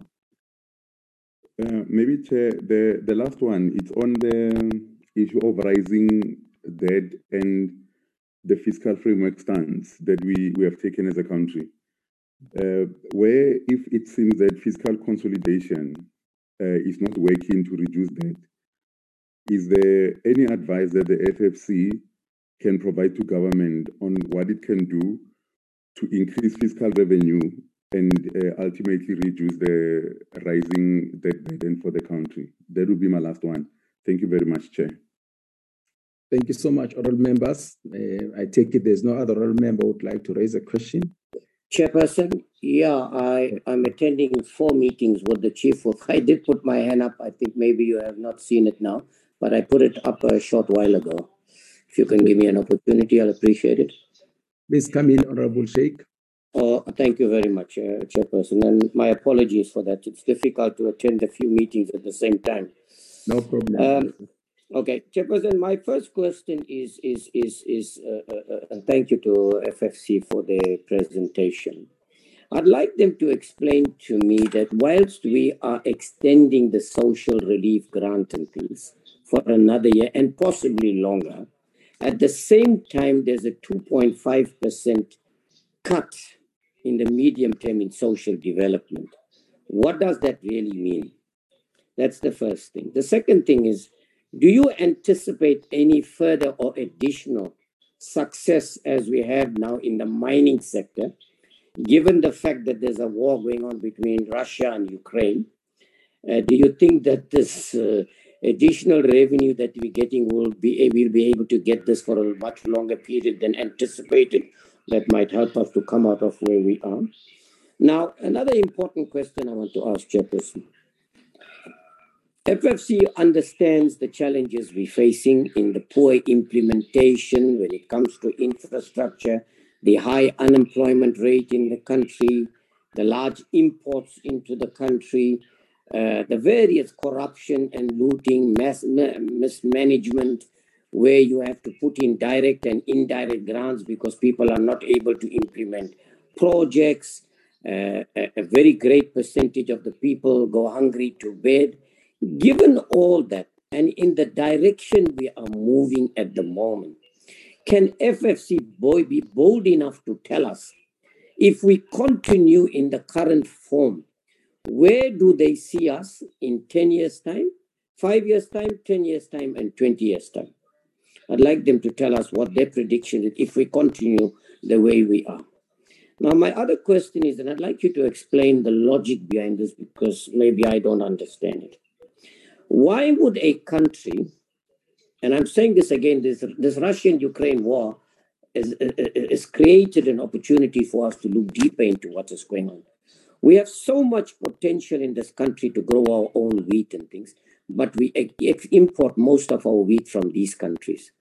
Now, why would a country want to import so much, so many different products that you have the capacity and capability to product, uh, to produce, you have the, the, the human resource with such a high unemployment rate in the country. Should we not be investing, or is it something to do with the balance of trade agreements between countries or whatever? Maybe you can explain to me because I'm having a bit of a problem in understanding that. Then I want to go to, an, and on that, another specific one. And I highlighted this yesterday, Chairperson, in a motion without notice on sugar. We have increased the import duties on sugar and it means that our prices uh, are about 70% higher than the international price which mean and we did that we increased the import so that it could protect the local growers but the beauty of all this is that we are importing from Eswatini, which has increased over 60 million US dollars, which is almost a billion rand, Chairperson, in the last couple of years, because those are duty free. And let me tell you the other part of it, Chairperson. 50% of the shareholders of that Eswatini sugar is companies with a vested interest in South Africa who are in the food industry who clearly have an edge over even small food manufacturers in South Africa. Now, for me, it's a conflict of interest. It is not in the interest of the growers in this country, but it looks like it is there to benefit monopoly capitalists that have been in control since 2024 and uh, 1994, and very little or nothing has actually happened about it. Now, on the issue of, and I, I, I think one of the members spoke about uh, the procurement and the value for money. We're singing the song, Chairperson, every year without fail. Every time FFC has raised it, PBO has raised it. But we're not doing anything about it to make sure that we get that value for money. What does FFC believe we should do differently? Who should take responsibility? Because nobody wants to lead the way in order to try and and and and and, and, and ensure that you know we we do more with less given the situation we're sitting in. Now, what do you believe is the impact? And I think you may have answered this. And I think you're saying it's not sustainable. Social relief grant. What is the alternative given the fact that in this country, we have 46 million people on who need to be on some form of social relief to survive. Now, in the absence of, of jobs and things, and we're giving them this, which is not good enough, what do you believe we should do differently so they don't have to rely on that? Because if they don't, they will die of hunger. Thank you, Chairperson. Thank you, Honorable uh, uh, uh, Shaik. Any other honorable member? Okay. Um, let, let, let, let, let me come in and, and, and, and join the honorable members in welcoming the presentation, uh, uh, FFC, Dr. Mbava and, and, and, and, and, and, and their team. Um, here are my questions.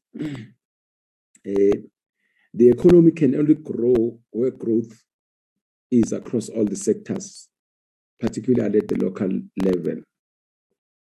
How is the need to stimulate local demand and supporting the procurement of local products found expression at local level to support the value chains? Uh, related to, uh, to that question would be, uh, do we think that municipalities understand their role uh, in the successful implementation of ERRP? And in, in your view, uh, what should they do at that level to ensure successful implementation of ERP? I, I hope you you you you you you, got uh, my my question.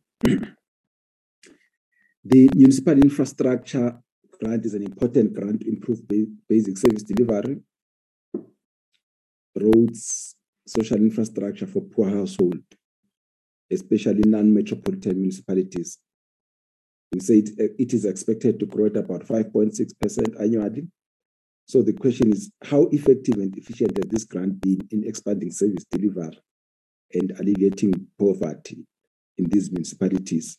It's one thing to spend the grant, but at the end of the day, what, what want to see the impact uh, on, on, on, on the people, especially when you look at, at poverty. How successful has it been in alleviating poverty in these municipalities? There has been uh, one of the criticism of, of, of the DDM.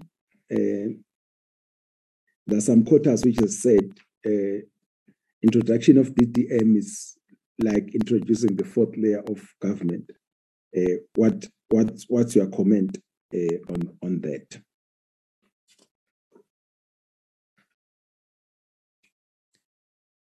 In slide 20, you talk about develop, development charges. Uh, exactly what are we referring to there in slide 20?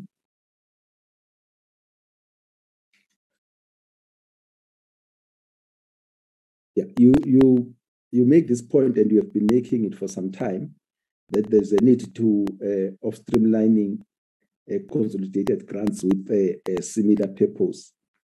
Uh, I, I take it you have raised this matter with National Treasury, so I would like to hear from you what is a National Treasury's take on on on on on that because I must say I I I, I agree with with, uh, with with with you uh, wholeheartedly when it comes to this because you find that there are a lot of these grants and they end up being dispersed and then we end up not being able to get the, the optimal impact that would have had uh, were they streamlined. But I just want to check what is National Treasury uh, saying. Uh, another question. Um, the the conditional grants uh, vis-a-vis uh, the direct allocations to provinces and municipalities. Uh, there's an argument which says conditional grants, for all intents and purposes, they are national allocations. Um, do you think is this is the efficient and optimal way of of uh, dealing with the service delivery challenges in, in terms of conditional grants? The question is, why is this money not allocated directly to to the sphere of of of a government that is intended to?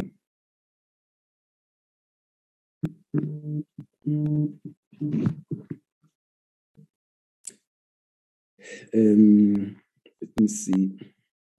You refer to this increase in capital payments and transfers.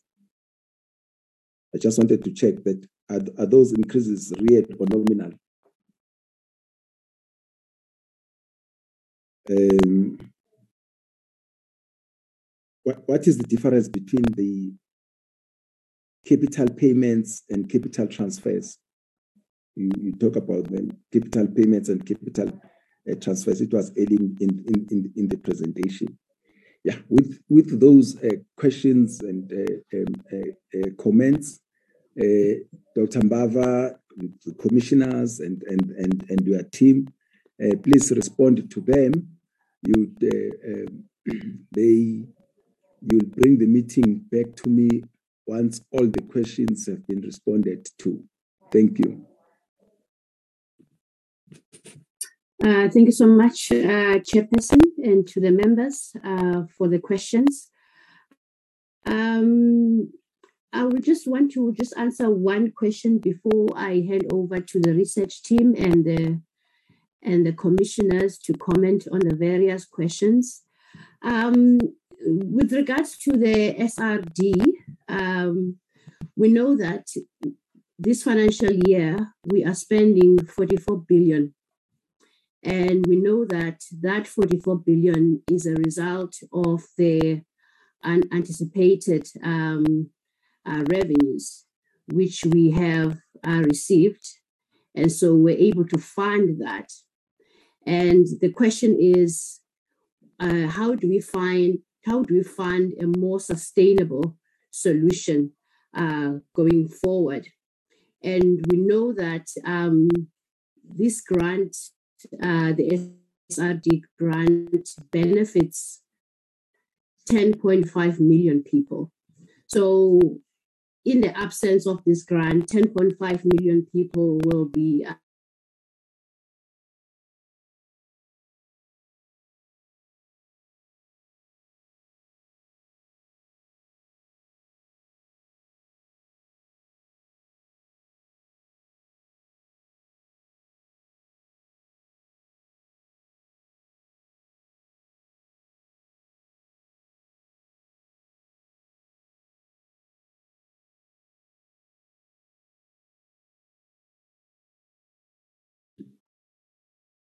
Dr. Mbava. Uh, apologies, uh, honorable chair members. I think uh, our chairperson uh, has experienced some technical difficulties. If you allow me, um, uh, uh, the let the technical team come in first, or if the commissioner Mukadi, I see him on the platform, if you will take over, honorable chair please do uh, amongst yourself, uh, as we said, that connectivity is a challenge today. So um, just see how you uh, you move amongst yourselves. Thank you. Thank you very much, Chair. Um, Professor? Yes, uh, thank you very much, Chair, and uh, greetings to honorable members. Um, um, just to continue with the flow of um, uh, the responses that we'd like to uh, give to the committee. I'd like to uh, uh, refer, if possible, to um, a few questions that have been raised by some members of the committee. Honorable Peters about the ECD.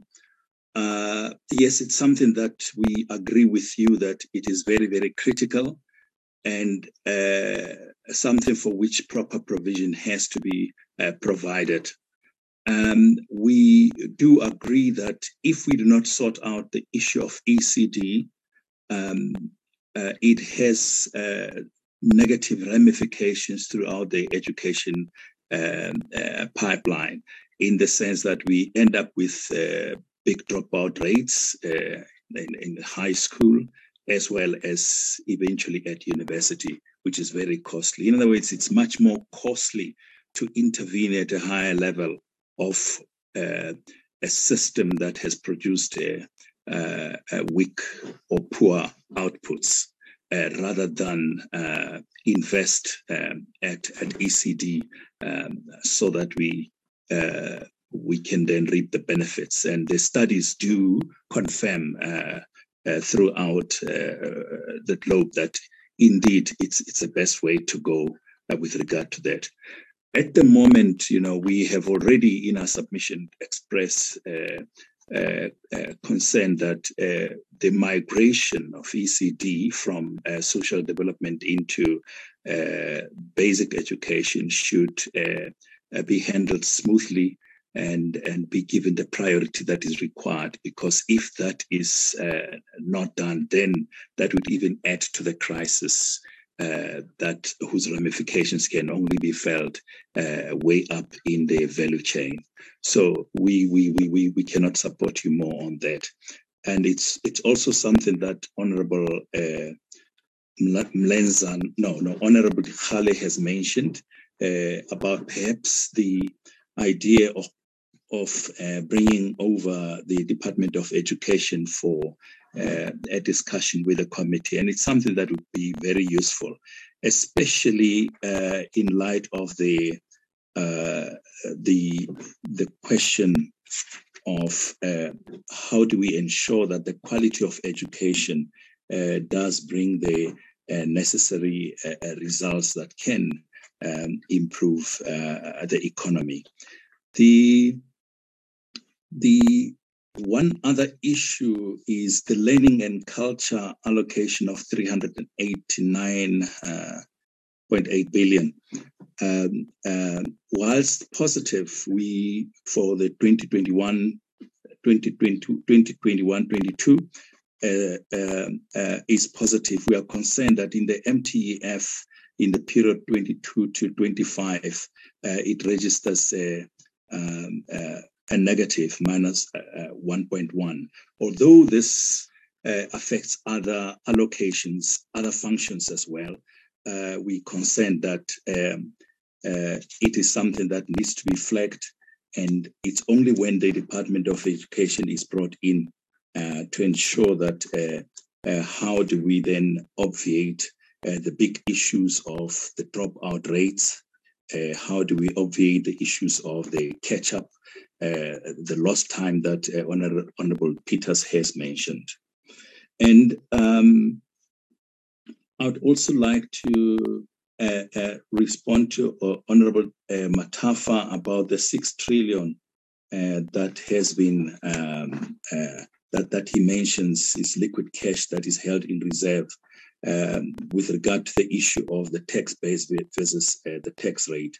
We have discussed this within the uh, the commission, and uh, we, although in our submission we support the the tax base uh, that's been broadened, uh, and and as a relief to uh, uh, the the the, the, the society that is going through a, a difficult time at at this period during the COVID nineteen.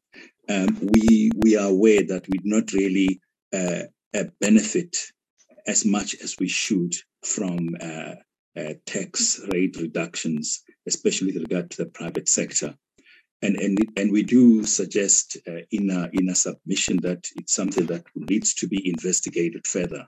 So we would uh, like to go deeper into that investigation and really assess properly in terms of how far uh, we do benefit and what needs to be done about uh, a disincentive for people keeping huge amounts in reserves. Um, and, and of course, this also links up to uh, Honorable Shaik about Shaik about the windfall, whether it's uh, uh, can be sustained. Uh, can be sustained. We've already raised a caution that uh, uh, whilst we agree in terms of how the windfall is allocated, uh, we are concerned that in future that might not be the case. And at the time, we're not uh, aware that there would be this uh, uh invasion of, of, Russia in Ukraine, which results in huge, um, uh, uh, which results in huge uncertainty about commodity prices. So we, we we do agree that it is something that also needs to be flagged uh, we should not really relax on the windfall, and the future does uh, provide that uncertainty. And the other issue that was raised about corruption, we have also uh, uh, uh, uh expressed concern about this in our submission currently, but we have also dedicated a paper to be released at a later stage that has put a lot of Um, uh, uh, resources into research about what uh, corruption and its cost to the fiscus. And although we've not really uh, uh, uh, undertaken a scenario planning in terms of 10 years, 20 years, 30 years, as Honorable Shaik mentions, but it is an it is something that we need to indicate to show uh, where the weaknesses are and uh, whether it's on the part of political will or whether it is the instruments that are used to monitor and intervene, uh, whatever the situation is. But as soon as that paper is completed, it would then be released for the benefit of the committee and and, and the country as such. Lastly, if I were to just uh, uh, uh, uh go back to the issue of education, uh, we it is also very very critical that we we we address uh, unemployment figures that are continuing to to rise, and we realize that a lot of graduates um, are unemployed despite the graduations I mean, despite being uh, uh, uh, qualified at university. And, and, and we would like to flag the issue that artisan trade artisan uh, skills as well as trade skills as provided by the TVET are a very critical component that can contribute to uh, uh, job opportunities.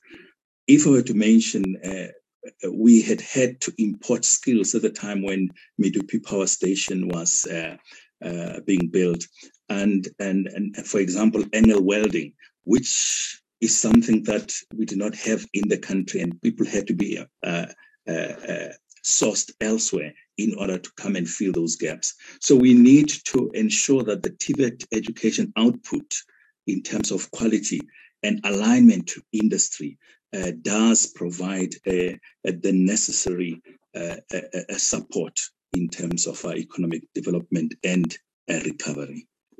Um, if Dr. Mbava is, is back, I'd like to hand back to her. And if not, then maybe Chen could um, take over and give over to the researchers to respond to other questions. Thank you. Thank you so much. Uh, Commissioner Mokhadi, I am back. My apologies, my network is not stable. Um, I would like to find out if there's any other commissioner who has a comment before I hand over to the researchers. Commissioner Sachs, are you on the platform? Do you have any comments?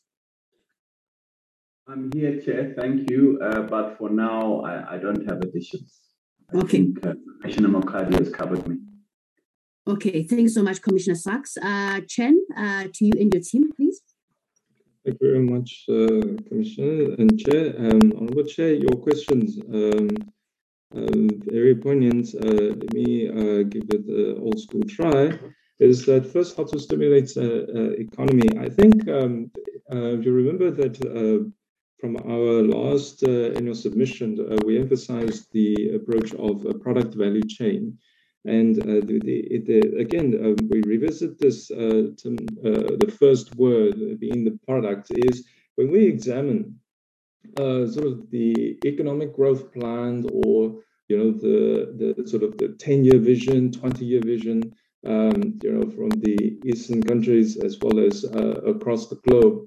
You, generally uh, one would then sort of compare that with the results, right, uh, years after, and you'll see that, um, in fact, the what made those growth or stimulus plans worked were not how much they throw at the problem, how much money they throw at the problem. They uh, instead, it's more about uh, as choosing specific products and examining how that products link up with uh, other uh, uh, other sort of intermediary or uh, primary, or if that's on the opposite end, would be the final goods in that value chain. So, for example, um, if, for instance, in the Eastern countries, plastic, they didn't actually start off with plastic.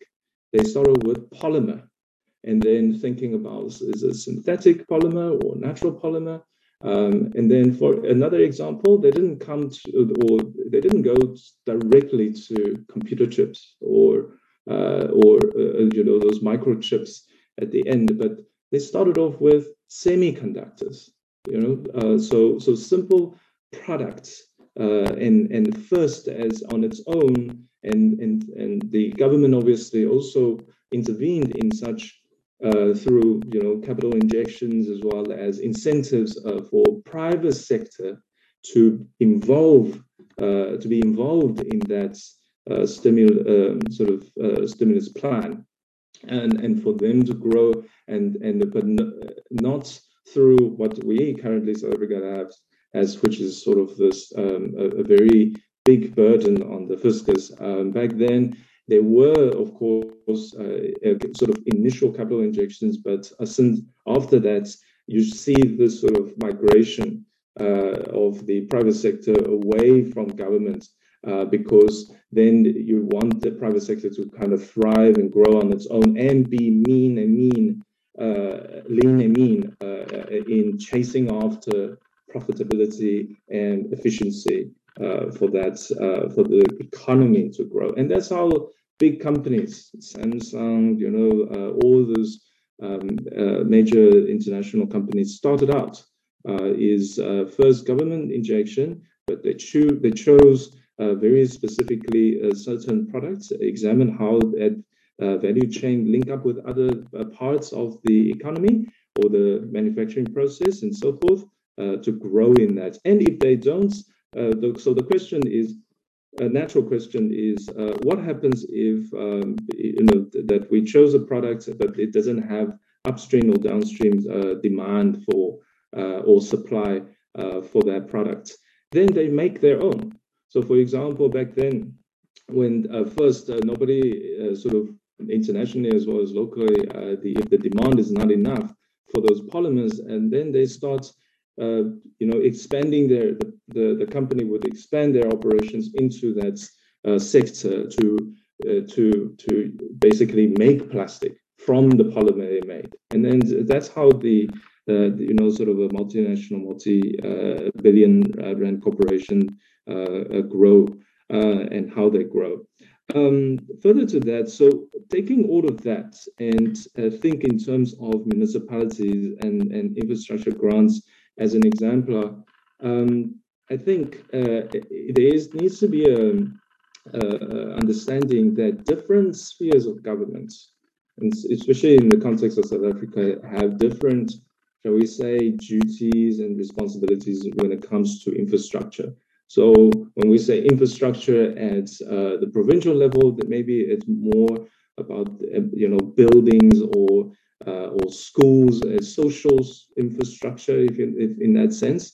Uh, if it's local government, it's basic services. If it's national, then I, I, think a majority would be more on the administrative buildings. Uh, so, so different spheres at different, uh, you know, that sort of nature of infrastructure. Um, so it's very difficult to to kind of wrap that all together and say government infrastructure investment is is the best uh, uh, for growth. Um, it's not that simple. It's very complex. Uh, inside, it's um, sometimes the money don't get re- really spent in the in obviously in in that definition and in that aligned to its function. Um, so. Uh, to do with the uh, conditional grants consolidation, yes, this has been raised. And um, National Treasury's response, the issue is that we have 257 of uh, municipalities, and in that, it's got districts, it's got metro, it's got local, and it's got rural, urban divide. It's also um, extremely diverse because it's a huge place, um, for, and for that many of the municipalities. Um, and so what happens is when we when, when one tries to try and consolidate the grants, um, you will find you know that you're, you're very invariably more than likely uh, to to to you know uh, get complaints uh, from municipalities, uh, certain municipalities who may have uh, the need for a more diverse and uh, needs for that particular grant. So Um, so it's very difficult to also just say cut it off right away. And so normally it works on the basis of sort of this at fixing it or changing it at the margins through expenditure reviews or, uh, or, or changing it at the over the MTEF or phasing it out or phasing it in uh, these grants.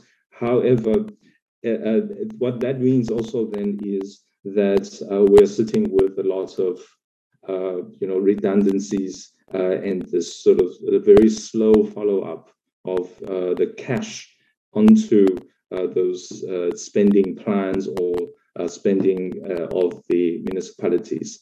And which brings me to the point earlier by honorable members um, regarding uh, who is holding idle cash and whose cash is more idle.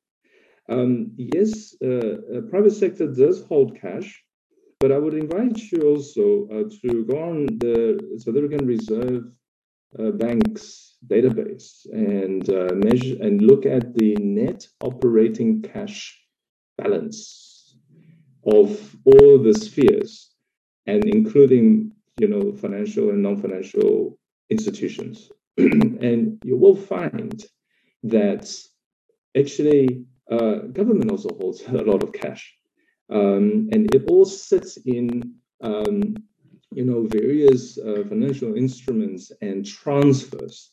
Um, you'll see uh, honorable chair I'm trying to also answer your very good question about uh, capital transfers.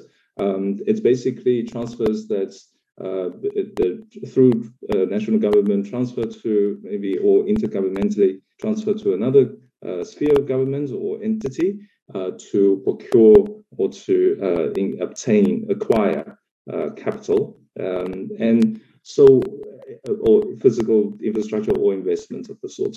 Um, but what happens is that through those various instruments and also um, elements, uh, for, for example, if it's provinces, um, you may more than likely find that uh, they're holding on a lot to some provinces, not all, uh, hold on a lot of uh, provincial uh, equitable share money uh, that it doesn't that doesn't get surrendered back to national like conditional grant does after the financial year end, and then just measure those uh, those those uh, across spheres, and you will find that uh, actually local government, even some local governments, uh, does hold quite a lot of cash at the financial year end, and consistently on an increase over year.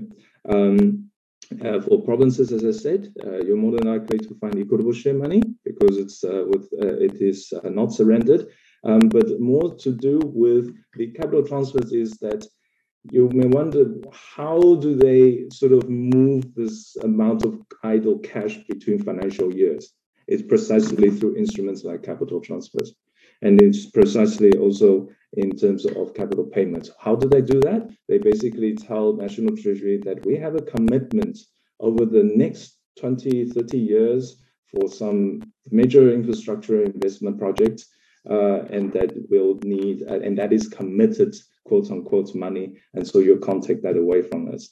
Um, so, so there's also a lot of that idle cash. I think between um, private sector and, and public sector idle cash competition, I, I think um, in the case of private sector, you if the idle cash does not generate, well, let's say not idle, but they'd say uh, just redundant cash or liquidity sits on the balance book, on the balance sheets without generating um, some uh, fixed, uh, shall we say, fixed income or fixed investments rate, 10 plus, you know, to at least handle or take care of inflation uh, or uh, and, and, and the uh, sort of and, and cost thereof, basically the cost of money.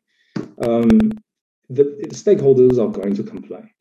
All right. Um, not so in the public sector, because the public sector, it will be put in the provincial revenue fund or some municipal uh, bank accounts, and at most, at best, maybe money markets rates, which is like prime plus zero something, or um, unless unless they do active uh, investments, uh, which is also not not not uh, permissible or it's frowned upon uh, by the PFMA. um, um, because it's because we don't want all the 257 municipalities, nine provinces, uh, you know, re- revenue fund, um, to basically be running their own little investment piggy bank. Um, so, so those are the uh, my little contribution. Um, other than that, if I may uh, hand over to my team to look at uh, the the rest of the questions by, especially on provinces, the the broader questions as well as uh, municipalities in particular. Uh, may I hand over to Nomonde, please, for the local government questions, please.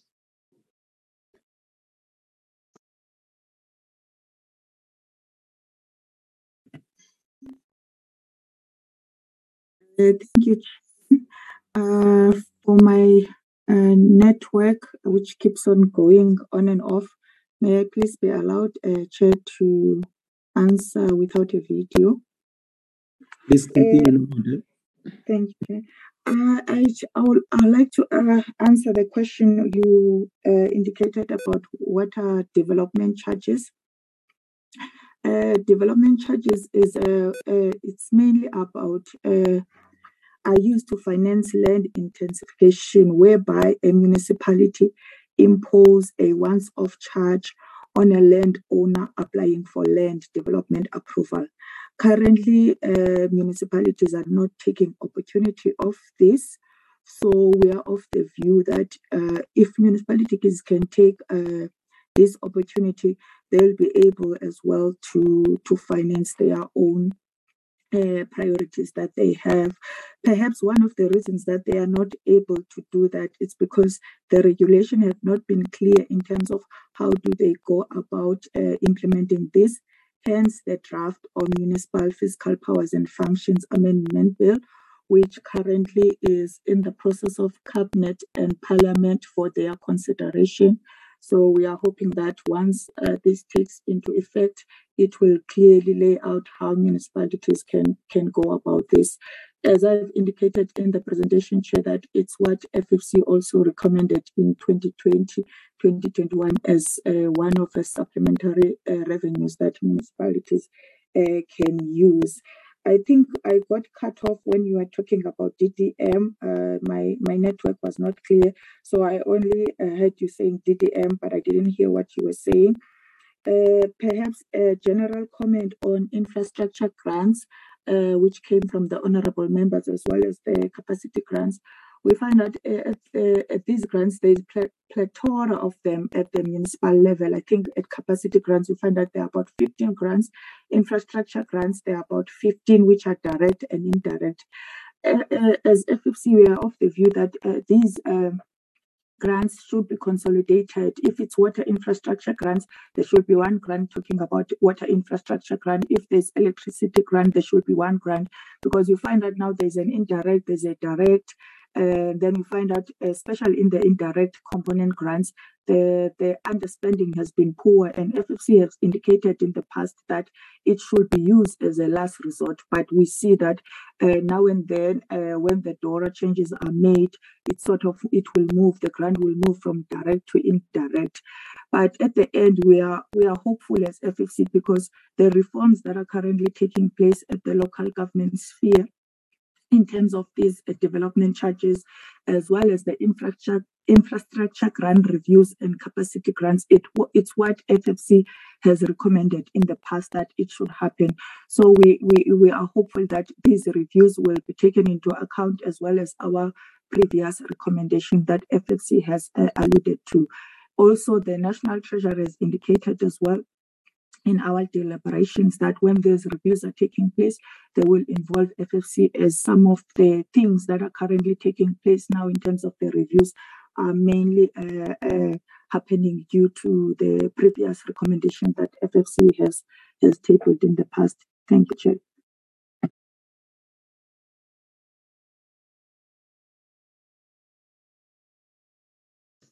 Uh, thank you, Chair. And uh, I just want to ask uh, if uh, Sasha, Sienda, and Eddie would like to say anything. Um, uh, I do that, I just want to also say, um, uh, make a broader comment because earlier this was raised about procurement and I think, uh, honorable chair members, you'll notice that uh, uh, recently we had a running to with, um, and I mean, we as government overall, uh, running to with the the judgments from the constitutional courts regarding the PPPFA, the, the preferential procurements. I think, um, for example, there um, in that particular issue, um, is uh, quite devastating in the broader sense of the process and procedure and protocols of uh, essentially how government spend. Um, because over time, I think it's it's also uh, quite clear the government has uh, has become a bit of an assistant buyer rather than itself doing the work. Um, and so this uh, this is quite devastating in in in in the policy sense uh, of, of, the procurement in that the the this um, the B, B, BEE uh, elements of our procurement.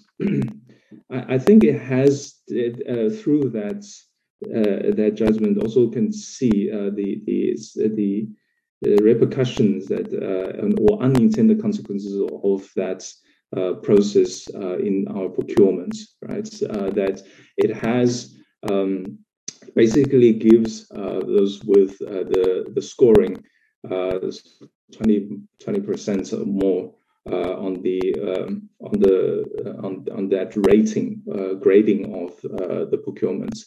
I can attest to that um, that even in the our own procurements of FFC, we see quite a few uh, quite quite a few instances where originally um, with the BEE we are literally paying almost this markup, this additional markup um, on the uh, just to to give that preferential treatment um, and, and, of the total of 20% uh, markup uh, for that. So there is also and and now with that in suspend uh, in, in suspension because it has been uh, withheld uh, that particular acts of the preferential procurements, um, as well as no new tender that is both RFQ as well as RFP. Uh, by governments. Um, I think it, it definitely will have a, a, a very, very uh, big impact on the way governments um, spend and, and, and, and execute its budgets. Um, and, and, and that, that is one impact that um, that I think FFC will still go back uh, to think more about and observe and examine what exactly that impact is going to be. But uh, it's uh, possible that uh, in relation to this act, in terms of compliance, that there is going to be um, uh, this uh, very in, a large increase in the findings um, because it's going to be warped. The process is going to be, or procurement is going to be warped uh, in between that confusion uh, and and that um, murkiness in the in the procurement space.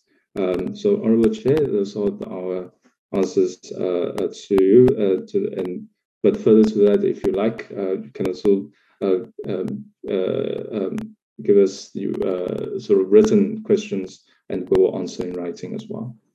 Yeah. Chair. Yeah.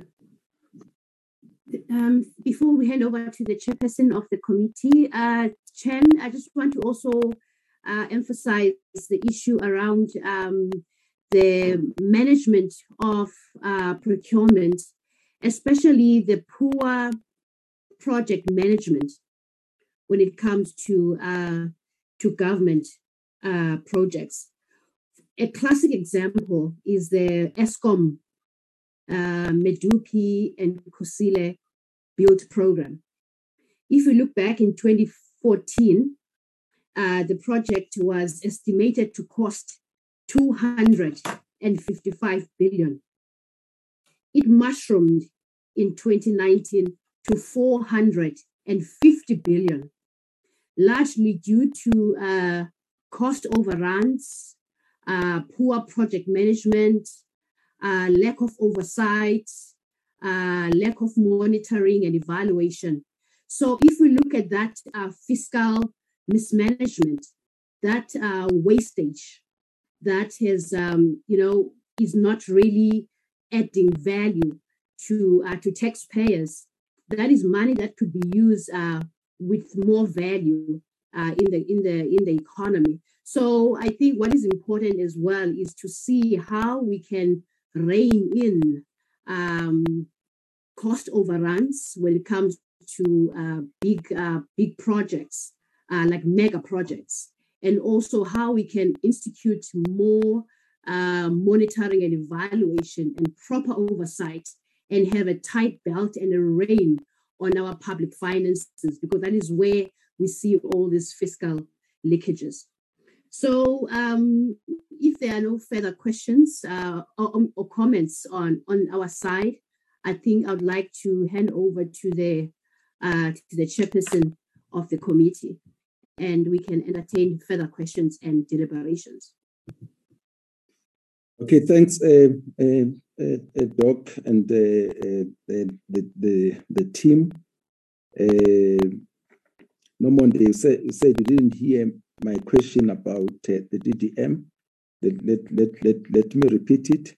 I said there is a, a, a, school of thought out there who says that uh, uh, this DDM approach is, is as good as adding the fourth layer of government. Therefore, it won't improve service delivery.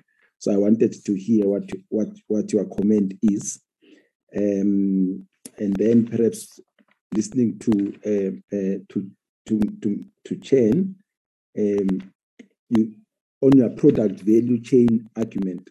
So what I just wanted to check is uh, it's whether you you do interact with the DTIC um, and uh, what has been the uh, the outcome perhaps of your interaction if you do inter, in, in, interact if you could just uh, com comment on that um, yeah i think that's that's that's uh, what uh, from my side i still wanted you to comment on or members any other issues came up as a result of the of the responses coming from uh, FFC. None. Um, please, please respond to that. And uh, uh, I think so, uh, so just before just before that, uh, uh, there was also a, a, a question um, uh, around the the question of local government that we do they understand their role uh, as far as the economic reconstruction recovery plan is is is is is, is concerned and i was saying that from your side uh, what do you think that the, the this level of government uh, should be doing to try and uh, uh, assist with the implementation of ERRP? Yep, Dr. Mbava, back to you. Uh, thank you, Chairperson. Uh, Chen, through through you, um, those are the questions from the honourable members. Uh, thank you, Chair. And uh, right, uh, so regarding um, the product value chain, uh, we we have been conducting research of our own, looking at um, just exactly where's our trade products advantages. Um, in the in the broader sense, and as well as in the trade terms. And obviously, due to COVID 19 as well as other disruptions in the markets, it's um, you know it, it's quite um, it's quite difficult um, because uh, one has to think: uh, Are we saying uh, if we're going to focus on the uh, environments uh, before COVID, or um, looking at now, there seems to be yet another um, shock to the to the layout sort of the, the global layout of um, of this uh, chain, and any relation, of course, uh, to the um, to the conflicts that is happening in the northern hemisphere. Um, I, I, think uh, on on that note, um, we will uh, we will go and engage uh, with your um, blessings to the Department of Trade and Industry, um, and and, see, and perhaps we can collaborate on that front. With regards to DDM, if I may, um, the idea is is um, of the DDM. Um, it's it's it, it, makes sense uh, because earlier already and through the uh, deliberations, uh, quite clearly, um, it, we have a very diverse uh, portfolio of municipalities, and and all of, majority of them also um, answering your question, Honorable Chair, um, do they know? Um, the thing is, even if they know, uh, they most of them don't have the capacity to.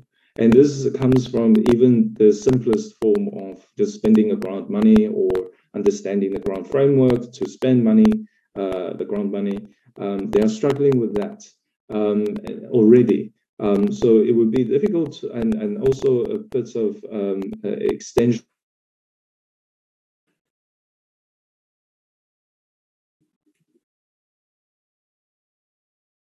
myopic strategic uh, sort of growth plan.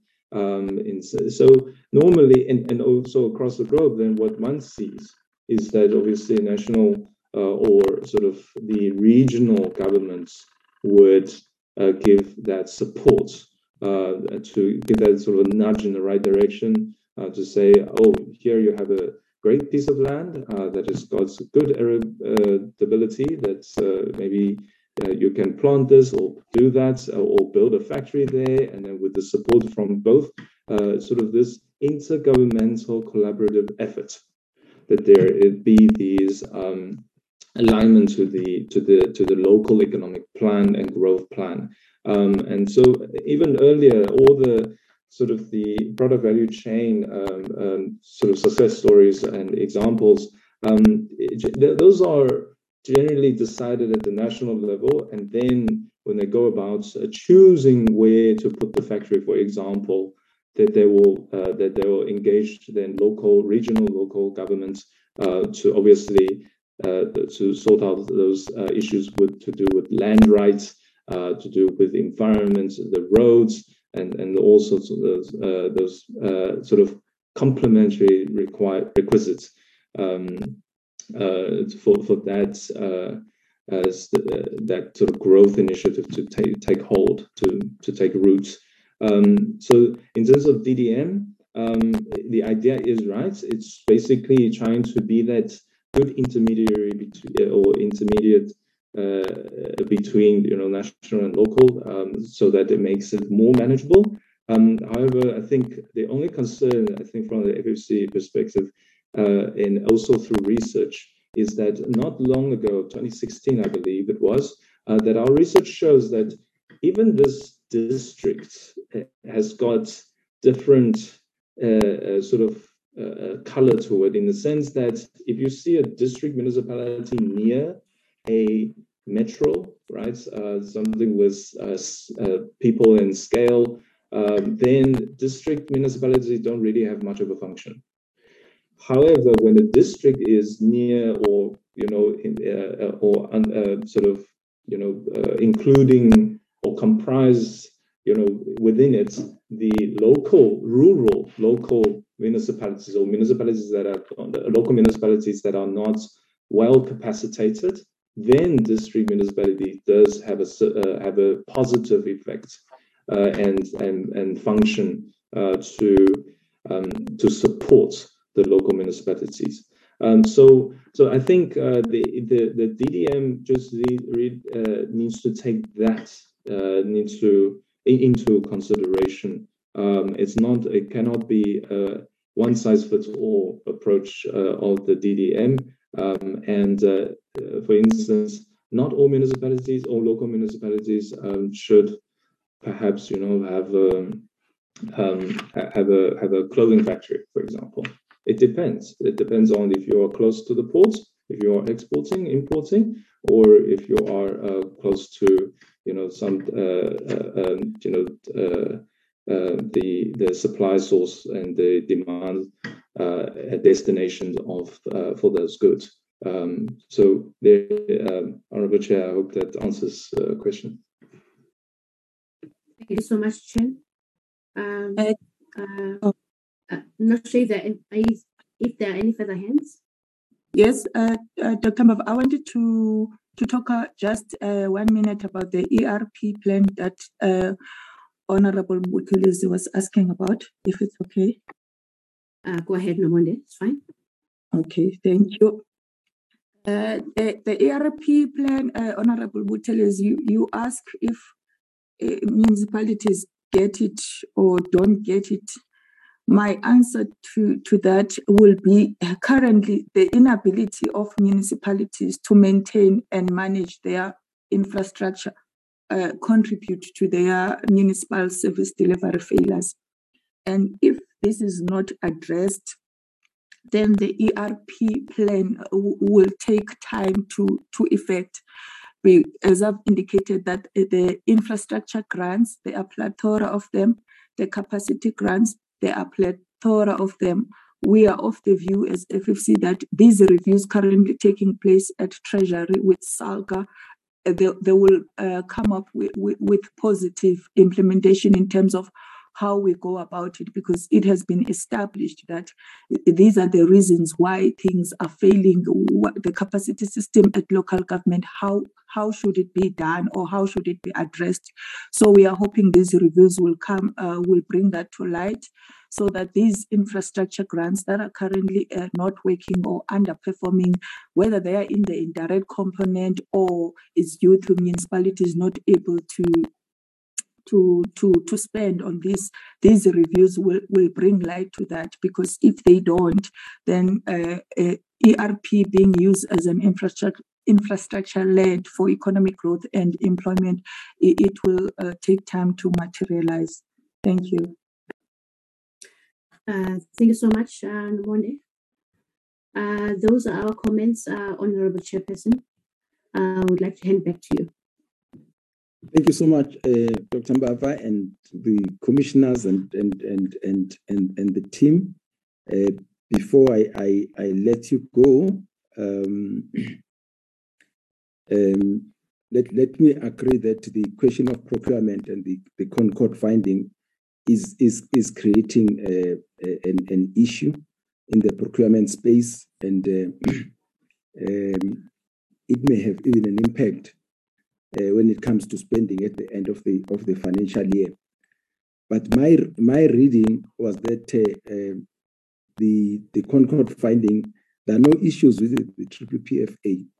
Uh, there were issues with regulations uh, 20, of, of 2017 emanating from the triple PFA, and and the uh, and the court was saying that those regulations are not in line with triple PFA. It's like rewriting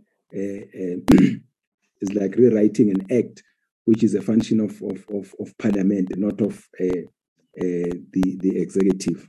But that's that's that's that's that's my reading. Uh, I'm sure your your legal people will also uh, uh, uh, have an opinion on on on on that. It was more about regulations. But having said that, here's the the the bad course to to to FFC um, because of its impact of the public procurement bill impact on what we, we, we are also trying to do as, as government to use public procurement as, as, as a transformative tool.